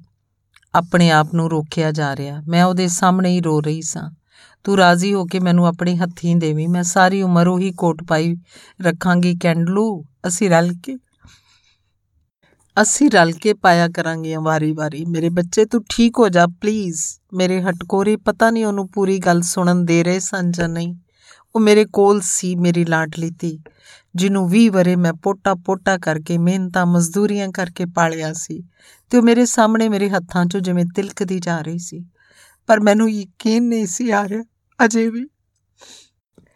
ਨਹੀਂ, ਮੈਂ ਕੋਲ ਆ ਨਾ ਇਹਨੂੰ ਕੁਝ ਨਹੀਂ ਹੋ ਸਕਦਾ। ਕੋਈ ਵੀ ਰੱਬ ਮੇਰੇ ਨਾਲ ਐਡਾ ਵੱਡਾ ਜ਼ੁਲਮ ਨਹੀਂ ਕਰ ਸਕਦਾ। ਤੇ ਫਿਰ ਉਹ ਕਹਿਣ ਲੱਗੀ, ਬਸ ਮੈਂ ਥੱਕ ਗਈ ਆ ਤੇ ਉਹਨੇ ਅੱਖਾਂ ਮੀਟ ਲਈਆਂ। ਰੋਂਦੀ ਰੋਂਦੀ ਮੈਂ ਪੁੰਜੇ ਹੀ ਬਹਿ ਗਈ ਉਸੇ ਵਰਾਂਡੇ ਵਿੱਚ। ਅਚਾਨਕ ਸੁਖਮਨੀ ਸਾਹਿਬ ਦਾ ਖਿਆਲ ਆਇਆ। ਮੈਂ ਕਿਹਾ, ਕੈਂਡਲੂ, ਮੈਂ ਤੈਨੂੰ ਪਾਠ ਸੁਣਾਨੀ ਆ, ਤੂੰ ਚੁੱਪਚਾਪ ਸੁਣ। ਹੈ? ਤੇ ਮੈਂ ਪਾਠ ਕਰਨ ਲੱਗ ਪਈ ਰਿਸੀਵਰ ਵਿੱਚ। ਜੈ ਮਾਤ ਪਿਤ ਜਹ ਮਾਤ ਪਿਤਾ ਸੁਤ ਮੀਤ ਨ ਪਾਈ, ਮਨ ਉਹਾ ਨਾਮ ਤੇਰੇ ਸੰਗ ਸਹਾਈ। ਪੰਜ ਕੁ ਮਿੰਟ ਜਿੰਨਾ ਕੁ ਮੇਰੇ ਅਥਰੂਆਂ ਨੇ ਇਜਾਜ਼ਤ ਦਿੱਤੀ, ਮੈਂ ਪਾਠ ਕਰਦੀ ਰਹੀ। ਫਿਰ ਦੂਜੇ ਪਾਸਿਓਂ ਬਹੁਤ ਕਮਜ਼ੋਰ ਆਵਾਜ਼ ਆਈ, ਬਸ, ਹੋਰ ਨਹੀਂ ਸੁਣਿਆ ਜਾਂਦਾ ਅੰਮੀ। ਤੇ ਉਹਨੇ ਰਤਾ ਕੋ ਅੱਖ ਖੋਲ ਕੇ ਮੇਰੇ ਵੱਲ ਤੱਕਿਆ। ਸੁੱਤੇ ਕਮਲ ਫੁੱਲ ਵਰਗੀਆਂ ਅੱਖਾਂ ਤੇ ਫਿਰ ਅੱਖਾਂ ਬੰਦ ਕਰ ਲਈਆਂ। ਮੈਂ ਕੱਜਨ ਦੇ ਮੋਢਿਆਂ ਤੇ ਇੱਕ ਸੀਟ ਦੀ ਹੋਸਟਲ ਆਈ। ਇੱਕ ਕਾਲ ਦਿੱਲੀ ਬੁੱਕ ਕੀਤੀ ਅਰਪਨਾ ਨੂੰ, ਇੱਕ ਆਪਣੇ ਭਰਾ ਨੂੰ, ਇਹ ਕਹਿਣ ਲਈ ਕਿ ਸਾਰੀ ਦੁਨੀਆ ਦੇ ਸਾਰੇ ਹਿੱਸਿਆਂ ਵਿੱਚ ਤੇਰੇ ਵਾਕਫ ਨੇ ਡਾਕਟਰ ਮੇਰੀ ਧੀ ਨੂੰ ਬਚਾ ਲੈ, ਨਹੀਂ ਤੇ ਤੇਰੀ ਡਾਕਟਰੀ ਕਿਸ ਕੰਮ ਆਏਗੀ? ਇੱਕ ਕਾਲ ਪੈਰਿਸ ਐਮਬੈਸੀ ਨੂੰ ਬੁੱਕ ਕੀਤੀ, ਇੱਕ ਤਾਰ ਦਿਲਾਵਰੀ ਨੂੰ ਦਿੱਤੀ, please save her, please ask the doctor in charge to take special care of her, please save my child. Arpana Bangla Sahib ਜਾ ਕੇ ਅਖੰਡ ਪਾਠ ਰਖਵਾ ਦੇ। ਕਹਿੰਦੇ ਨੇ ਜਦੋਂ ਤੱਕ ਅਖੰਡ ਪਾਠ ਹੁੰਦਾ ਰਵੇ, ਕੋਈ ਖਤਰਾ ਨਹੀਂ ਹੁੰਦਾ। ਟੈਲੀਫੋਨ ਤੇ ਮੈਂ ਚੀਖ ਰਹੀ ਸਾਂ, ਰੋ ਰਹੀ ਸਾਂ। ਰੋ ਰਹੀ ਸਾਂ, ਤਰਲੇ ਕਰ ਰਹੀ ਸੀ। ਕੋਈ ਰਾਤੀ 9:00 ਵਜੇ ਦਿਲਾਵਰੀ ਸਾਹਿਬ ਦਾ ਫੋਨ ਆਇਆ ਪੈਰਿਸ ਤੋਂ। ਮੈਂ ਵੱਡੇ ਡਾਕਟਰ ਨਾਲ ਗੱਲ ਕੀਤੀ। ਉਹ ਕਹਿੰਦਾ, ਆ ਕੇ ਮਿਲ ਲੈਣ। ਮਿਲ ਲੈਣ ਦਾ ਮਤਲਬ ਕੋਈ ਖਤਰਾ ਹੈ ਭੈਣ ਜੀ, ਤੁਸੀਂ ਵੈਗਰੂ ਵੈਗਰੂ ਆਖੋ, ਅਰਦਾਸ ਕਰੋ। ਉਹਨੂੰ ਹੀ ਪਤਾ ਹੈ ਕਿ ਬੱਚੀ ਦੀ ਭਲਾਈ ਕਾਦੇ ਵਿੱਚ ਹੈ ਤੁਸੀਂ ਵੀ ਅਰਦਾਸ ਕਰੋ ਕਿ ਉਹ ਠੀਕ ਹੋ ਜਾਏ। ਕੱਜਨ ਤੇ ਮੈਂ ਵਾਪਸ ਹਸਪਤਾਲ ਗਏ। ਡਾਕਟਰ ਬਹੁਤ ਗੁੱਸੇ ਸੀ। ਵੱਡਾ ਡਾਕਟਰ, ਉਹਨੂੰ ਮੈਂ ਅੱਜ ਪਹਿਲੀ ਵਾਰੀ ਵੇਖਿਆ ਸੀ। ਕਹਿਣ ਲੱਗਾ, ਮੈਂ ਆਪਣੀ ਮਾਂ ਦੇ ਘਰ ਰੋਟੀ ਪਿਆ ਖਾਂਦਾ ਸਾਂ ਤੇ ਫੋਨ ਆਈ ਏ। ਮੈਂ ਕਿਸੇ ਐਮਬੈਸੀ ਵੈਂਬੈਸੀ ਦੀ ਪਰਵਾਹ ਨਹੀਂ ਕਰਦਾ। ਕੌਣ ਹੁੰਦੇ ਨੇ ਉਹ ਮੈਨੂੰ ਇਸ ਵੇਲੇ ਤੰਗ ਕਰਨ ਵਾਲੇ? ਉਹ ਮਰ ਰਹੀ ਏ ਤਾਂ ਮੈਂ ਕੀ ਕਰ ਸਕਣਾ? ਅਚਾਨਕ ਉਹਨੇ ਦਰਵਾਜ਼ੇ ਦਾ ਹੇਠਲਾ ਹਿੱਸਾ ਵੀ ਖੋਲ ਦਿੱਤਾ ਤੇ ਗੁੱਸੇ ਨਾਲ ਕਿਹਾ ਕਿ ਆ ਜਾਓ ਅੰਦਰ। ਫਿਰ ਪਤਾ ਨਹੀਂ ਕੀ ਹੋਇਆ। ਕਿਸ ਤਰ੍ਹਾਂ ਹੋਇਆ ਮੈਂ ਉਹਦੇ ਪੈਰ ਫੜ ਲਏ। ਅਗਲੇ ਪਲ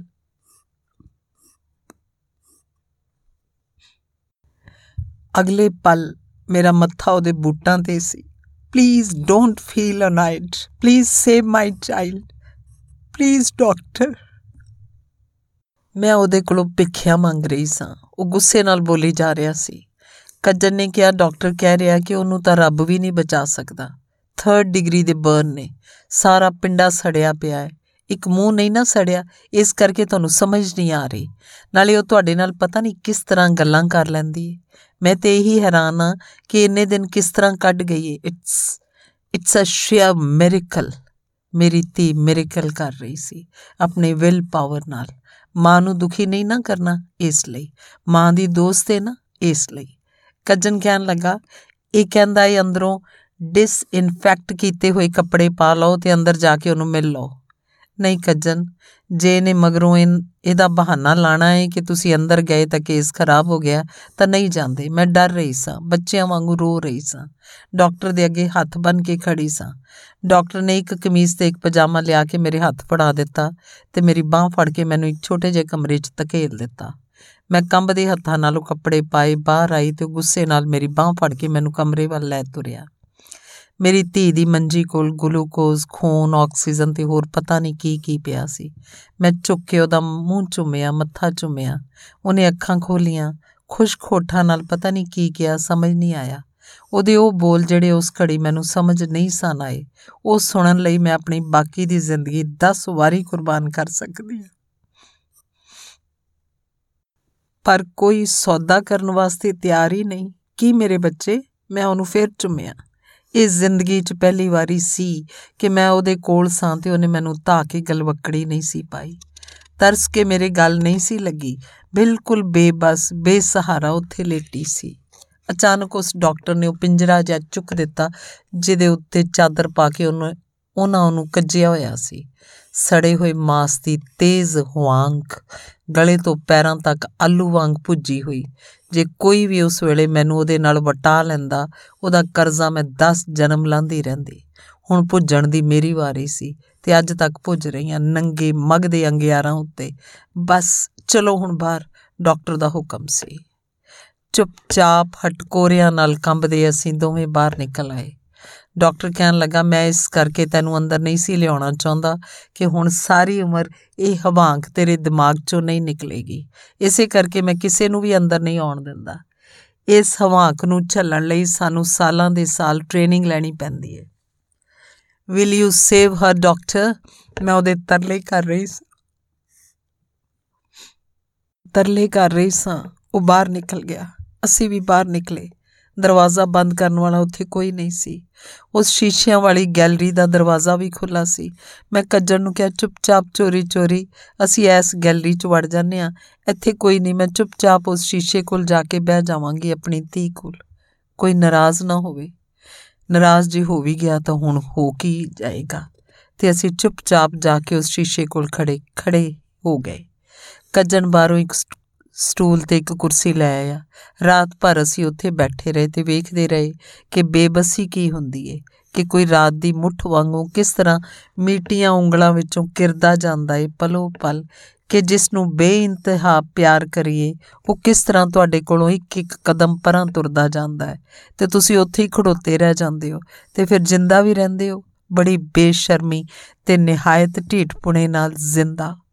ਉਹ ਬੇਹੋਸ਼ ਸੀ ਸ਼ਾਇਦ ਖੂਨ ਦੀ ਬੋਤਲ ਲੱਗੀ ਹੋਈ ਸੀ, ਆਕਸੀਜਨ ਵੀ, ਗਲੂਕੋਜ਼ ਵੀ, ਸਿਰਫ ਉਹਦੇ ਤਿੱਖੇ ਨੱਕ 'ਚ ਪਿਆ ਹੀਰੇ ਦਾ ਕੋਕਾ ਚਮਕ ਰਿਹਾ ਸੀ ਤੇ ਉਹਦੇ ਸਾਹ ਬੜੇ ਔਖੇ ਆ ਰਹੇ ਸਨ। ਗਲੇ 'ਚ ਜਿਹੜਾ ਇੱਕ ਟੋਆ ਹੁੰਦਾ ਹੈ, ਉਹਦੇ ਵਿੱਚ ਨਿੱਕੇ ਨਿੱਕੇ ਝਟਕੇ ਲੱਗ ਰਹੇ ਸਨ, ਜਿਸ ਤਰ੍ਹਾਂ ਬਹੁਤ ਡੂੰਘੇ ਖੂਹ 'ਚੋਂ ਕੋਈ ਲੱਜ ਨੂੰ ਝਟਕਾ ਦੇ ਦੇ ਕੇ ਪਾਣੀ ਉਹ ਤਾਂ ਖਿੱਚੇ, ਬੜੀ ਮਿਹਨਤ ਨਾਲ। ਹਵਾ ਠਹਿਰ ਕੇ ਰੁਕ ਗਈ ਸੀ ਉਸ ਗਲਿਆਰੇ ਵਿੱਚ, ਠਿਠਕ ਕੇ। ਹਨੇਰਾ ਪੋਲੇ ਪੈਰੀ ਕੋਨਿਆਂ ਵਿੱਚੋਂ ਸਾਜ਼ਿਸ਼ਾਂ ਕਰਦਾ ਹੋਇਆ ਨਿਕਲਦਾ ਸੀ ਤੇ ਫਿਰ ਦੁਬਕ ਜਾਂਦਾ ਸੀ।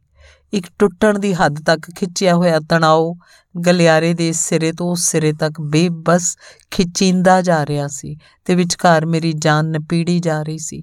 ਮਣਾ ਮੂਈ ਭਾਰ ਹੇਠਾਂ ਪਸਲੀਆਂ ਕੜਕ ਰਹੀਆਂ ਸਨ।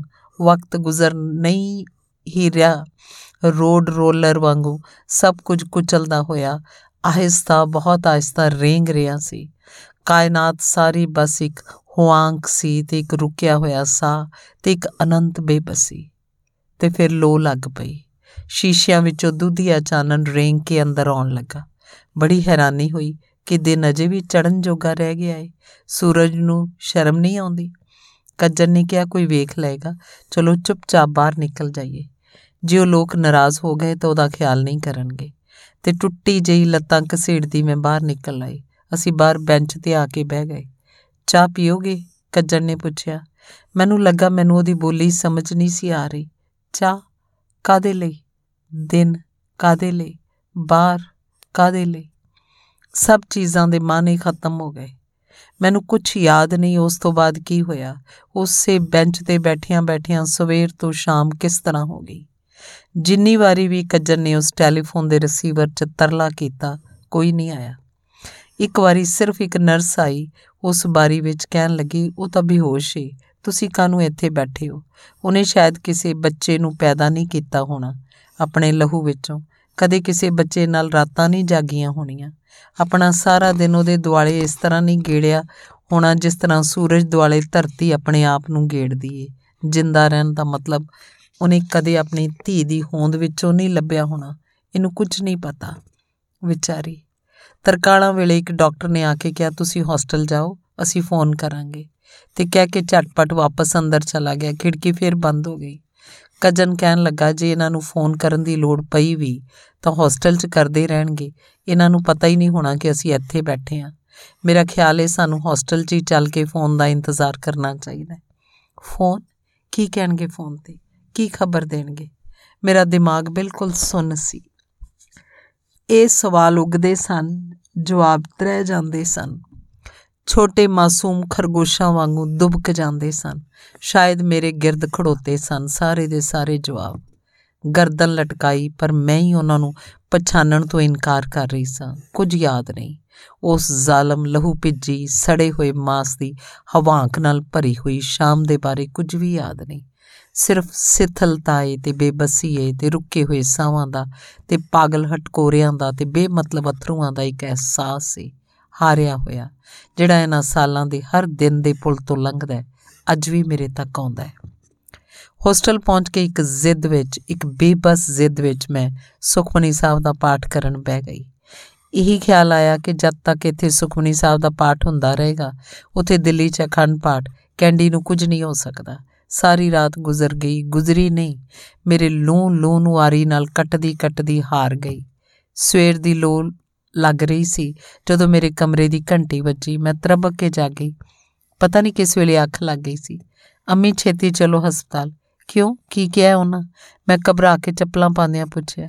ਕੁਝ ਨਹੀਂ, ਤਬੀਅਤ ਜ਼ਿਆਦਾ ਖਰਾਬ ਹੈ ਤੇ ਕੱਜਨ ਨਸਦਾ ਹੋਇਆ, ਪੌੜੀਆਂ ਉਤਰ ਗਿਆ। ਹਸਪਤਾਲ ਕੱਜਨ ਘਬਰਾਇਆ ਹੋਇਆ ਉਸ ਟੈਲੀਫੋਨ 'ਚ ਬੋਲ ਰਿਹਾ ਸੀ। ਮੈਂ ਕੰਬਦੀ ਹੋਈ ਬੈਂਚ ਦੀ ਪਿੱਠ ਫੜ ਕੇ ਖੜੀ ਸਾਂ। ਬਾਰੀ ਖੁੱਲੀ ਡਾਕਟਰ ਨੇ ਬੇਬਸੀ ਨਾਲ ਸਿਰ ਹਿਲਾਇਆ। ਵਾਟ ਮੈਂ ਚੀਖੀ। ਉਹਨੇ ਕੱਜਣ ਨੂੰ ਦੱਸਿਆ ਤੇ ਕੱਜਣ ਨੇ ਮੈਨੂੰ ਕਿ 5 ਕੁ ਮਿੰਟ ਪਹਿਲਾਂ ਸਾਰੀ ਬਿਲਡਿੰਗ ਡੁੱਬਦੇ ਜਹਾਜ਼ ਵਾਂਗੂ ਡੋਲੀ ਤੇ ਡੁੱਬ ਗਈ। ਮਿਲਣਾ ਹੈ ਨਹੀਂ, ਚੀਖ ਨਹੀਂ ਨਿਕਲਣੀ। ਨਹੀਂ ਨਹੀਂ, ਇਹ ਹਸਪਤਾਲ ਹੈ ਨਹੀਂ। ਚੁੱਪ ਖਾਮੋਸ਼। ਇਹੋ ਜੇ ਕਾਲੇ ਬੋਲੇ ਵਕਤ ਵਿੱਚ ਵੀ ਸ਼ਾਇਦ ਮੈਂ ਹੋਸ਼ ਵਿੱਚ ਹੀ ਹੋਵਾਂਗੀ ਜਿਹੜੀ ਇਹ ਸੋਚ ਰਹੀ ਸਾਂ। ਜਿਹੜਾ ਬੂਹਾ ਅੱਜ ਤੱਕ ਨਹੀਂ ਸੀ ਖੁੱਲਾ ਉਹਨਾਂ ਲੋਕਾਂ ਨੇ ਅੱਜ ਖੋਲ ਦਿੱਤਾ। ਉਹ ਪਿਆਰੇ ਚਿਹਰੇ ਵਾਲੀ ਤੇ ਮੇਰੇ ਨਾਲ ਰਲ ਕੇ ਰੋਣ ਵਾਲੀ ਨਰਸ ਨੇ ਮੇਰੇ ਕੋਲ ਆ ਕੇ ਮੈਨੂੰ ਫੜ ਲਿਆ। ਅੰਦਰੋਂ ਸਟ੍ਰੈਚਰ ਉੱਤੇ ਉਹ ਆ ਰਹੀ ਸੀ। ਖਾਮੋਸ਼ ਸੁੱਤੀ ਹੋਈ। ਮੈਂ ਉਹਦਾ ਮੱਥਾ ਚੁੰਮਿਆ, ਹੋਠ ਚੁੰਮੇ। ਹੋਠਾਂ ਉੱਤੇ ਸਫੈਦ ਪਿਆਸ ਜਮੀ ਹੋਈ ਸੀ। ਅੱਖਾਂ ਦੇ ਕੋਨਿਆਂ ਵਿੱਚੋਂ ਵਗੇ ਹੋਏ ਅਥਰੂ ਅਜੇ ਵੀ ਪੁੜਪੁੜੀ ਤੱਕ ਸੁੱਕੇ ਹੋਏ ਸਨ। ਖਾਮੋਸ਼ ਅੱਖਾਂ ਦੇ ਕਮਲਾਂ ਨੂੰ ਗਹਿਰੀ ਕਾਲੀ ਝਾਲਰ ਨੇ ਕੱਜਿਆ ਹੋਇਆ ਸੀ। ਮੈਨੂੰ ਛੱਡ ਕੇ ਨਾ ਜਾ ਮੇਰੀ ਬੱਚੀ। ਮੈਂ ਤੇ ਇਕੱਲੀ ਮਰ ਜਾਵਾਂਗੀ, ਤੇਰੇ ਬਿਨਾ ਕਿਸ ਤਰ੍ਹਾਂ ਜੀਵਾਂਗੀ? ਇੱਕ ਵਾਰੀ ਕਹਿੰਦੀ ਸੀ, ਕਈ ਵਾਰੀ ਜੀ ਕਰਦਾ, ਖੁਦਕਸ਼ੀ ਕਰ ਲਵਾਂ, ਪਰ ਫਿਰ ਸੋਚਦੀਆਂ, ਤੁਸੀਂ ਕਿਸ ਤਰ੍ਹਾਂ ਜੀਓਗੇ? ਫਿਰ ਕਹਿੰਨੀਆਂ ਨਹੀਂ ਯਾਰ, ਇਕੱਠਿਆਂ ਹੀ ਜੀਣਾ ਹੈ। ਤੇ ਹੁਣ ਮੈਂ ਉਹਨੂੰ ਮਿਲੀ ਤਾਂ ਮੈਨੂੰ ਬਿਲਕੁਲ ਨਹੀਂ ਲੱਗਾ ਕਿ ਮੈਂ ਉਹਨੂੰ ਆਖਰੀ ਵਾਰੀ ਮਿਲ ਰਹੀ ਸਾਂ। ਇਹ ਲੱਗਾ ਕਿ ਅਸੀਂ ਕੁਝ ਚਿਰ ਲਈ ਵਿਛੜ ਰਹੀਆਂ ਸਾਂ, ਜਿਸ ਤਰ੍ਹਾਂ 27 ਮਈ ਦੀ ਰਾਤ ਨੂੰ ਉਹ ਦਿੱਲੀ 에ਅਰਪੋਰਟ ਤੋਂ ਵਿਛੜੀ ਸੀ। ਉਹਨੂੰ ਉਹ ਲੈ ਗਏ। ਮੈਨੂੰ ਕੁਝ ਪਤਾ ਨਹੀਂ ਕੀ ਹੋਇਆ ਉਸ ਤੋਂ ਮਗਰੋਂ। ਫਿਰ ਪਤਾ ਨਹੀਂ ਕਿਹੜੇ ਵੇਲੇ ਦਿਲਾਵਰੀ ਸਾਹਿਬ ਆ ਗਏ ਪੈਰਿਸ ਤੋਂ। ਇਹੀ ਯਾਦ ਹੈ ਕਿ ਮੇਰੇ ਕੋਲ ਬੈਠੇ ਪਾਠ ਕਰਦੇ ਰਹੇ, ਫਿਰ ਕਹਿਣ ਲੱਗੇ, ਹਿੰਮਤ ਕਰੋ। ਉਹਦਾ ਆਖਰੀ ਸੰਸਕਾਰ ਤੁਸੀਂ ਹੀ ਕਰਨਾ ਹੈ ਹਾਰਨ ਨਾਲ ਕੰਮ ਨਹੀਂ ਹੋਣਾ। ਤੁਸੀਂ ਜੰਮਿਆ ਸੀ ਉਹਨੂੰ। ਇਹ ਕੰਮ ਵੀ ਤੁਸੀਂ ਹੀ ਕਰਨਾ ਹੈ। ਮੈਂ ਹੀ ਤਾਂ ਜੰਮਿਆ ਸੀ ਉਹਨੂੰ, ਠੀਕ ਏ। ਹੁਣ ਮੈਂ ਹੀ ਤਾਂ ਉਹਦਾ ਸੰਸਕਾਰ ਕਰਾਂਗੀ। ਹੋਰ ਕੌਣ ਕਰੇਗਾ? ਠੀਕ ਹੀ ਤਾਂ ਸੀ, ਤੇ ਮੈਂ ਚੁੱਪਚਾਪ ਉੱਠ ਖਲੋਤੀ। ਦਿਲਾਵਰੀ ਸਾਹਿਬ ਪਤਾ ਨਹੀਂ ਮੈਨੂੰ ਕਿਹੜੇ ਦਫ਼ਤਰ 'ਚ ਲੈ ਗਏ। ਉੱਥੇ ਇੱਕ ਔਰਤ ਇੰਚਾਰਜ ਸੀ, ਉਹਦੇ ਨਾਲ ਕਿੰਨਾ ਹੀ ਚਿਰ ਗੱਲਾਂ ਕਰਦੇ ਰਹੇ। ਜਿਵੇਂ ਕੁਝ ਮਨਵਾਉਣ ਦੀ ਕੋਸ਼ਿਸ਼ ਕਰ ਰਹੇ ਹੋਣ, ਫਿਰ ਉਹ ਮੇਰੇ ਕੋਲ ਆਏ, ਵੇਖੋ ਵੈਗਰੂ ਆਪੇ ਕੰਮ ਬਣਾਉਂਦਾ ਹੈ। ਇਹ ਕਹਿੰਦੇ ਨੇ ਕਿ ਅਸੀਂ ਤਾਂ ਇੱਥੇ 15-15 ਦਿਨ ਮੌਗ ਵਿੱਚ ਰੱਖੀ ਰੱਖਨੇ ਆ, ਜਦ ਤੱਕ 8-10 ਲੋਕ ਸੰਸਕਾਰ ਕਰਨ ਵਾਲੇ ਨਾ ਜਮਾ ਹੋ ਜਾਣ। ਇੱਕੋ ਵਾਰੀ ਅੰਗੀਠਾ ਤਪਾਉਂਦੇ ਆ, ਪਰ ਮੈਂ ਇਹਨੂੰ ਸਮਝਾਇਆ, ਇਹ ਸਾਰਾ ਖਰਚਾ ਅਸੀਂ ਕਰ ਦੇਵਾਂਗੇ। ਸੋ ਕੱਲ ਲਈ ਅੰਗੀਠਾ ਤਿਆਰ ਕਰਨ ਲਈ ਮੰਨ ਗਏ ਨੇ। ਮੈਨੂੰ ਕੁਝ ਸਮਝ ਨਹੀਂ ਆਈ। ਸਿਰਫ ਵਾਹਿਗੁਰੂ ਕੰਮ ਬਣਾਉਂਦਾ, ਇਹ ਲਫ਼ਜ਼ ਅਜੀਬ ਲੱਗੇ, ਜਿੱਥੇ ਉਹਨਾਂ ਨੇ ਕਿਹਾ, ਮੈਂ ਦਸਖਤ ਕਰ ਦਿੱਤੇ। ਉਸ ਇੰਚਾਰਜ ਔਰਤ ਨੇ ਆਪਣੀ ਸੜੀ ਹੋਈ ਬਾਹ ਵਿਖਾਈ, ਕਹਿਣ ਲੱਗੀ, ਜਦੋਂ ਅਜੇ ਨਿੱਕੀ ਜਿਹੀ ਸੀ ਤਾਂ ਮੋਮਬੱਤੀ ਨਾਲ ਅੱਗ ਲੱਗ ਗਈ ਸੀ। ਉਹਦਾ ਪਿਤਾ ਕੋਲ ਸੀ, ਜੱਫੀ ਪਾ ਕੇ ਉਹਨੇ ਆਪਣੀ ਧੀ ਦੀ ਅੱਗ ਬੁਝਾ ਦਿੱਤੀ ਤੇ ਨਾਲ ਆਪ ਰਤਾ ਕੋ ਸੜ ਗਿਆ। ਜੇ ਮੈਂ ਤੇਰੇ ਕੋਲ ਹੁੰਦੀ ਮੇਰੀ ਬੱਚੀ, ਤਾਂ ਮੈਂ ਵੀ ਤੈਨੂੰ ਜੱਫੀ ਪਾ ਕੇ ਤੇਰੀ ਅੱਗ ਬੁਝਾ ਦਿੰਦੀ। ਫਿਰ ਅਸੀਂ ਦੋਵੇਂ ਅੱਧੀਆਂ ਅੱਧੀਆਂ ਸੜ ਜਾਂਦੀਆਂ ਅੱਧੀ ਅੱਧੀ ਪੀੜ ਹੁੰਦੀ ਅੱਧੀਆਂ ਅੱਧੀਆਂ ਮਰਦੀਆਂ। ਸਾਰੀ ਰਾਤ ਇਹੀ ਲੱਗਦਾ ਰਿਹਾ ਕਿ ਸੁਪਨਾ ਹੈ ਉਹ ਨਹੀਂ ਮਰ ਸਕਦੀ। ਇਹ ਸਭ ਝੂਠ ਹੈ ਲੋਕ ਝੂਠ ਬੋਲ ਰਹੇ ਨੇ। ਉਹ ਕਿਸ ਤਰ੍ਹਾਂ ਮਰ ਸਕਦੀ ਹੈ ਉਹ ਤਾਂ ਜ਼ਿੰਦਗੀ ਦੇ ਨਸ਼ੇ ਨਾਲ ਚੂਰ ਸੀ। ਇੰਟੌਕਸੀਕੇਟਿਡ। ਉਹ ਤਾਂ ਜ਼ਿੰਦਗੀ ਦਾ ਹਰ ਪਲ ਸ਼ਿੱਦਤ ਨਾਲ ਜਿਉਂਦੀ ਸੀ। ਰਾਤੀ ਦੇਰ ਤੱਕ ਬਾਹਰ ਲੌਨ ਦੇ ਘਾਹ 'ਚ ਬਹਿ ਕੇ ਤਾਰੇ ਵੇਖਦੀ ਰਹਿੰਦੀ। ਹਨੇਰੇ 'ਚ ਬੈਠੀ ਰਹਿੰਦੀ। ਕੈਂਡੀ ਤੂੰ ਬਾਹਰ ਹਨੇਰੇ 'ਚ ਕੱਲੀ ਕਿਉਂ ਬੈਠੀ ਹੈ ਮੈਂ ਪੁੱਛਦੀ, ਮੈਂ ਜ਼ਰਾ ਹਨੇਰੇ ਨੂੰ ਇੰਜੋਏ ਕਰਦੀ ਪਈਆਂ ਉਹ ਕਹਿੰਦੀ ਕਿੱਡੀ ਅਜੀਬ ਗੱਲ ਏ, ਰਾਤੀ ਅੱਧੀ ਰਾਤ ਤੱਕ ਸੌਂਦੀ ਨਹੀਂ ਸੀ। ਕਹਿੰਦੀ ਸੀ, ਇੰਨਾ ਖੂਬਸੂਰਤ ਹਨੇਰਾ ਤੇ ਖਾਮੋਸ਼ੀ, ਇਹ ਤਾਂ ਕਵਿਤਾ ਪੜਨ ਦਾ ਵੇਲਾ ਏ, ਸੌਂ ਕੇ ਜਾਇਆ ਕਿਉਂ ਕਰਾਂ? ਜ਼ਿੰਦਗੀ ਦੇ ਇੱਕ ਇੱਕ ਪਲ ਨੂੰ ਘੁੱਟ ਕੇ ਮੁੱਠ 'ਚ ਫੜ ਕੇ ਜਿਉਣ ਵਾਲੀ ਕੁੜੀ ਕਿਸ ਤਰ੍ਹਾਂ ਮਰ ਸਕਦੀ ਏ? ਤੇ ਇੰਨੀ ਖੂਬਸੂਰਤ ਕੁੜੀ, ਉਹਨੇ ਤਾਂ ਅਜੇ ਜ਼ਿੰਦਗੀ ਦੀ ਬਸੰਤ ਰੁੱਤ ਵੇਖਣੀ ਸੀ। ਉਹ ਰਾਤ ਜਿਵੇਂ ਮੈਂ ਸਿਆਹ ਪਾਣੀਆਂ ਦੇ ਉੱਤੇ ਬੇਜਾਨ ਫਲੋਟ ਕਰਦੀ ਰਹੀ, ਕੁਝ ਯਾਦ ਨਹੀਂ, ਕੁਝ ਯਾਦ ਨਹੀਂ। ਅਗਲਾ ਦਿਨ ਇੱਕ ਪਾਸਿਓਂ ਦਿਲਾਵਰੀ ਸਾਹਿਬ ਤੇ ਦੂਜੇ ਪਾਸਿਓਂ ਕੱਜਣ ਮੈਨੂੰ ਫੜ ਕੇ ਲਿਜਾ ਰਹੇ ਸਨ। ਪਰ ਲੱਤਾਂ ਮੇਰੀਆਂ ਤੁਰੀ ਰਹੀਆਂ ਹੋਣਗੀਆਂ। ਪੈਰ ਇੱਕ ਤੋਂ ਮਗਰੋਂ ਦੂਜਾ ਅੱਗੇ ਧਰਿੰਦਾ ਹੀ ਹੋਏਗਾ। ਤਾਂ ਹੀ ਤਾਂ ਉਸ ਠੰਡੇ ਠਾਰ ਕਮਰੇ 'ਚ ਪਹੁੰਚ ਗਈ, ਜਿਸ 'ਚ ਵੱਡੇ ਵੱਡੇ ਸਟੀਲ ਦੇ ਦਰਾਜਾਂ ਵਰਗੀਆਂ ਅਲਮਾਰੀਆਂ ਸਨ ਚਾਰੇ ਪਾਸੇ। ਤੇ ਵਿਚਕਾਰ ਇੱਕ ਲੱਕੜ ਦੇ ਬਕਸੇ 'ਚ ਚੁੱਪਚਾਪ ਕੈਂਡੀ ਸੁੱਤੀ ਹੋਈ ਸੀ। ਉਹੀ ਚੰਨ ਵਰਗਾ ਚਿਹਰਾ, ਚੌੜਾ ਮੱਥਾ, ਦਾਤਰੀਆਂ ਵਰਗੀਆਂ ਪਲਕਾਂ, ਕਟੋਰਿਆਂ ਵਰਗੀਆਂ ਅੱਖਾਂ, ਖਾਮੋਸ਼ ਮੈਂ ਝੁੱਕ ਕੇ ਉਹਦਾ ਮੂੰਹ ਚੁੰਮਿਆ, ਮੱਥਾ ਚੁੰਮਿਆ, ਹੋਠ ਚੁੰਮੇ, ਬਰਫ਼ ਵਰਗੇ ਠੰਡੇ ਹੋਠ। ਕਿਸੇ ਨੇ ਸਫੈਦ ਪਿਆਸ ਪੂੰਝ ਦਿੱਤੀ ਹੋਈ ਸੀ ਉਹਦੇ ਹੋਠਾਂ ਉੱਤੋਂ। ਅਥਰੂ ਵੀ ਪੂੰਝ ਦਿੱਤੇ ਸਨ, ਵਾਲ ਸਵਾਰ ਕੇ ਵਾਹ ਦਿੱਤੇ ਸਨ। ਇਹੀ ਮੇਰੀ ਧੀ ਤਿਆਰ ਹੋ ਕੇ ਕਿੱਥੇ ਚੱਲੀ ਸੀ? ਸਫੈਦ ਚਦਰਾਂ 'ਚ ਲਿਪਟੀ ਹੋਈ, ਪਰਾਈਆਂ ਚਦਰਾਂ 'ਚ, ਪਰਾਏ ਸ਼ਹਿਰ 'ਚ, ਪਰਾਏ ਲੋਕਾਂ ਦੇ ਹੱਥੋਂ ਹੋਠ ਤੇ ਅੱਖਾਂ ਪੁੰਝਵਾ ਕੇ। ਕੱਜਣ ਨੇ ਮੇਰੀ ਬਾਹ ਫੜ ਕੇ ਮੈਨੂੰ ਖਿੱਚਿਆ। ਇਹ ਬਕਸੇ ਵਿੱਚ ਤਾਂ ਨਹੀਂ ਲੇਟੀ ਹੋਈ ਅੰਮੀ, ਇਹ ਤਾਂ ਸਾਡੇ ਦਿਲਾਂ 'ਚ ਜਾ ਕੇ ਲੇਟ ਗਈ ਹੈ ਨਾ। ਕੈਂਡੀ ਇਹ ਨਹੀਂ, ਕੈਂਡੀ ਤਾਂ ਹੁਣ ਇੱਥੇ ਵੇ ਤੇ ਉਹਨੇ ਆਪਣੀ ਛਾਤੀ ਤੇ ਹੱਥ ਰੱਖਿਆ। ਭੈਣ ਜੀ, ਇਹ ਮਿੱਟੀ ਇਹਦੇ ਨਾਲੋਂ ਮੋਹ ਤੋੜੋ, ਵਾਹਿਗੁਰੂ ਅੱਗੇ ਅਰਦਾਸ ਕਰੋ, ਇਹਨੂੰ ਆਪਣੇ ਚਰਨਾਂ 'ਚ ਥਾਂ ਦੇਣ, ਦਿਲਾਵਰੀ ਕਹਿ ਰਹੇ ਸਨ। ਮੈਨੂੰ ਸੁਣਾਈ ਦੇ ਹੀ ਰਿਹਾ ਹੋਵੇਗਾ ਤਾਂ ਹੀ ਤੇ ਲਫ਼ਜ਼ ਅਜੇ ਵੀ ਯਾਦ ਨੇ। ਮੈਂ ਉਸ ਬਕਸੇ ਤੋਂ ਬਾਹਰ ਹੀ ਹੋਵਾਂਗੀ, ਤਦੇ ਤਾਂ ਅੱਜ ਲਿਖ ਰਹੀ ਹਾਂ ਪਰ ਕਸਮ ਖਾਂਦੀਆਂ ਦੋਸਤੋ। ਜਿਸ ਵੇਲੇ ਉਸ ਬਕਸੇ ਨੂੰ ਕਿੱਲਾਂ ਨਾਲ ਬੰਦ ਕੀਤਾ ਜਾ ਰਿਹਾ ਸੀ, ਮੈਂ ਉਹਦੇ ਅੰਦਰ ਬੰਦ ਹੋ ਗਈ ਸਾਂ। ਇੱਕ ਕਾਲੀ ਵੈਨ ਵਿੱਚ ਉਹ ਬਕਸਾ ਰੱਖ ਦਿੱਤਾ ਗਿਆ। ਉਹਦੇ ਉੱਤੇ ਫੁੱਲ ਕਿਸਨੇ ਲਿਆ ਕੇ ਰੱਖੇ ਸਨ, ਪਤਾ ਨਹੀਂ। ਇੱਕ ਖੂਬਸੂਰਤ ਬਾਗ ਵਿੱਚ ਉਹ ਵੈਨ ਦਾਖਲ ਹੋਈ। ਦਿਲਾਵਰੀ ਤੇ ਕੱਜਣ ਨੇ ਮੈਨੂੰ ਮੋਟਰ ਵਿੱਚ ਉਤਾਰਿਆ। ਇੱਥੇ ਅੰਦਰ ਤੁਰ ਕੇ ਜਾਣਾ ਪੈਂਦਾ ਹੈ ਕਿਉਂਕਿ ਆਸ-ਪਾਸ ਕਬਰਾਂ ਨੇ ਉਹਨਾਂ ਦੇ ਇਹਤਰਾਮ ਦੀ ਖਾਤਰ। ਤੁਰੀ ਰਹੀ ਹੋਵਾਂਗੀ। ਇਸੇ ਕਰਕੇ ਅੰਦਰ ਵਾਲੇ ਕਮਰੇ ਤੱਕ ਪਹੁੰਚ ਗਈ। ਅੱਗੇ ਅੱਗੇ ਮੇਰੀ ਧੀ ਪਿੱਛੇ ਪਿੱਛੇ ਤਿੰਨ ਬੰਦੇ, ਇੱਕ ਮੈਂ, ਉਹਨੂੰ ਜੰਮਣ ਵਾਲੀ ਤੇ ਉਹਦੀ ਦੋਸਤ ਮਾਂ, ਇੱਕ ਕੱਜਨ ਜੀ ਨੂੰ ਉਹਦੇ ਨਾਲ ਪਿਆਰ ਵਾਲੀ ਦੋਸਤੀ ਸੀ ਤੇ ਇੱਕ ਦਿਲਾਵਰੀ ਸਾਹਿਬ ਜਿਹੜੇ ਸਿਰਫ ਆਫੀਸ਼ੀਅਲ ਡਿਊਟੀ ਨਿਭਾਉਣ ਆਏ ਸਨ। ਪਰ ਉਹਨਾਂ ਦੀ ਸਾਰੀ ਹੋਂਦ ਮੇਰੇ ਨਾਲ-ਨਾਲ ਪਿਗਲ ਰਹੀ ਸੀ। ਸਿਰਫ ਉਹ ਪਾਠ ਕਰ ਰਹੇ ਸਨ। ਫਿਰ ਉਹਨਾਂ ਨੇ ਅਰਦਾਸ ਕੀਤੀ। ਬੰਦ ਬਕਸੇ ਉੱਤੇ ਮੈਂ ਪਿਆਰ ਨਾਲ ਹੱਥ ਫੇਰਿਆ। ਅੱਛਾ, ਕੈਂਡੀ, ਮਿਲਾਂਗੇ ਜ਼ਰੂਰ ਫੇਰ। ਉਹ ਬਕਸ ਉਹ ਬਕਸਾ ਉਹਨਾਂ ਨੇ ਇੱਕ ਉੱਚੇ ਜਿਹੇ ਸੰਗਮਰਮਰੀ ਪਲੇਟਫਾਰਮ ਤੇ ਰੱਖ ਦਿੱਤਾ। ਇੱਕ ਲੱਕੜ ਦਾ ਛੋਟਾ ਜਿਹਾ ਦਰਵਾਜ਼ਾ ਉਸ ਪਲੇਟਫਾਰਮ ਤੇ ਖੁੱਲਿਆ ਉਹ ਬਕਸਾ ਨਹੀਂ, ਮੇਰੀ ਧੀ ਦਾ ਡੋਲਾ ਉਸ ਛੋਟੇ ਦਰਵਾਜ਼ੇ ਦੇ ਅੰਦਰ ਚਲਾ ਗਿਆ, ਖਿਸਕਦਾ ਹੋਇਆ ਤੇ ਫਿਰ ਉਹ ਦਰਵਾਜ਼ਾ ਬੰਦ ਹੋ ਗਿਆ। ਦਿਲਾਵਰੀ ਸਾਹਿਬ ਤੇ ਕੱਜਨ ਮੈਨੂੰ ਬਾਹਰ ਲੈ ਆਏ। ਪਤਾ ਨਹੀਂ ਕਿੱਥੇ ਗਏ ਅਸੀਂ। ਜੋ ਵੀ ਥਾਂ ਸੀ ਉੱਥੇ ਮੈਂ ਨਿਡਾਲ ਲੇਟੀ ਰਹੀ। ਸ਼ਾਮ ਵੇਲੇ ਫਿਰ ਉੱਥੇ ਗਏ। ਉਹਨਾਂ ਲੋਕਾਂ ਨੇ ਇੱਕ ਛੋਟਾ ਲੱਕੜ ਦਾ ਬਕਸਾ ਸਾਡੇ ਹਵਾਲੇ ਕਰ ਦਿੱਤਾ, ਜਿਸ ਉੱਤੇ ਲਾਲ ਮੋਹਰਾਂ ਲੱਗੀਆਂ ਹੋਈਆਂ ਸਨ। ਬਕਸੇ ਨੂੰ ਕਲੇਜੇ ਨਾਲ ਲਾ ਕੇ ਮੈਂ ਬਾਹਰ ਨਿਕਲੀ। ਇੰਜ ਲੱਗਣ ਲੱਗ ਪਿਆ ਕੈਂਡੀ ਹੁਣ ਮੇਰੇ ਕੋਲ ਏ। ਬਾਹਰ ਬੈਂਚਾਂ ਦੇ ਬਜ਼ੁਰਗ ਔਰਤਾਂ ਤੇ ਮਰਦ ਬੈਠੇ ਸਨ, ਸਿਰ ਝੁਕਾ ਕੇ, ਚੁੱਪਚਾਪ। ਲੱਗਾ ਮੈਂ ਜ਼ਿੰਦਗੀ ਦੇ ਆਖਰੀ ਦਿਨ ਤੱਕ ਸਫੈਦ ਵਾਲਾਂ ਨਾਲ ਉਹਨਾਂ ਹੀ ਬੈਂਚਾਂ ਤੇ ਬੈਠੀ ਰਾਂਗੀ ਹੁਣ। ਹਾਂ ਦੋਸਤੋ, ਮੈਂ ਅਜੇ ਤੱਕ ਉਹਨਾਂ ਬੈਂਚਾਂ ਤੇ ਬੈਠੀ ਆ, ਲਿਓ ਦੀ ਕਬਰਗਾਹ 'ਚ ਪਈ ਬੈਂਚਾਂ ਉੱਤੇ। ਸੱਚ ਕਹਿੰਨੀ ਆ। ਦਿਨ ਰਾਤ ਉੱਥੇ ਬੈਠੀ ਰਹਿੰਦੀ ਆ ਸਿਰ ਝੁਕਾ ਕੇ ਧੁੱਪ ਚੜਦੀ ਵੀ ਏ, ਲੈ ਵੀ ਜਾਂਦੀ ਏ। ਲੋਕੀ ਆਉਂਦੇ ਨੇ, ਆਪਣੇ ਪਿਆਰਿਆਂ ਨੂੰ ਉੱਥੇ ਛੱਡ ਕੇ ਚਲੇ ਜਾਂਦੇ ਨੇ। ਮੈਂ ਉਹਨਾਂ ਸਾਰਿਆਂ ਦਾ ਖਿਆਲ ਰੱਖਦੀ ਆ ਕਿਉਂਕਿ ਉਹ ਮੇਰੇ ਕੈਂਡੀ ਦੇ ਮਹੱਲੇ 'ਚ ਜੋ ਰਹਿੰਦੇ ਹੋਏ, ਮੇਰੇ ਕੈਂਡੀ ਦੇ ਗਵਾਂਢੀ ਧੰਨਵਾਦ। ਸਮਾਪਤ।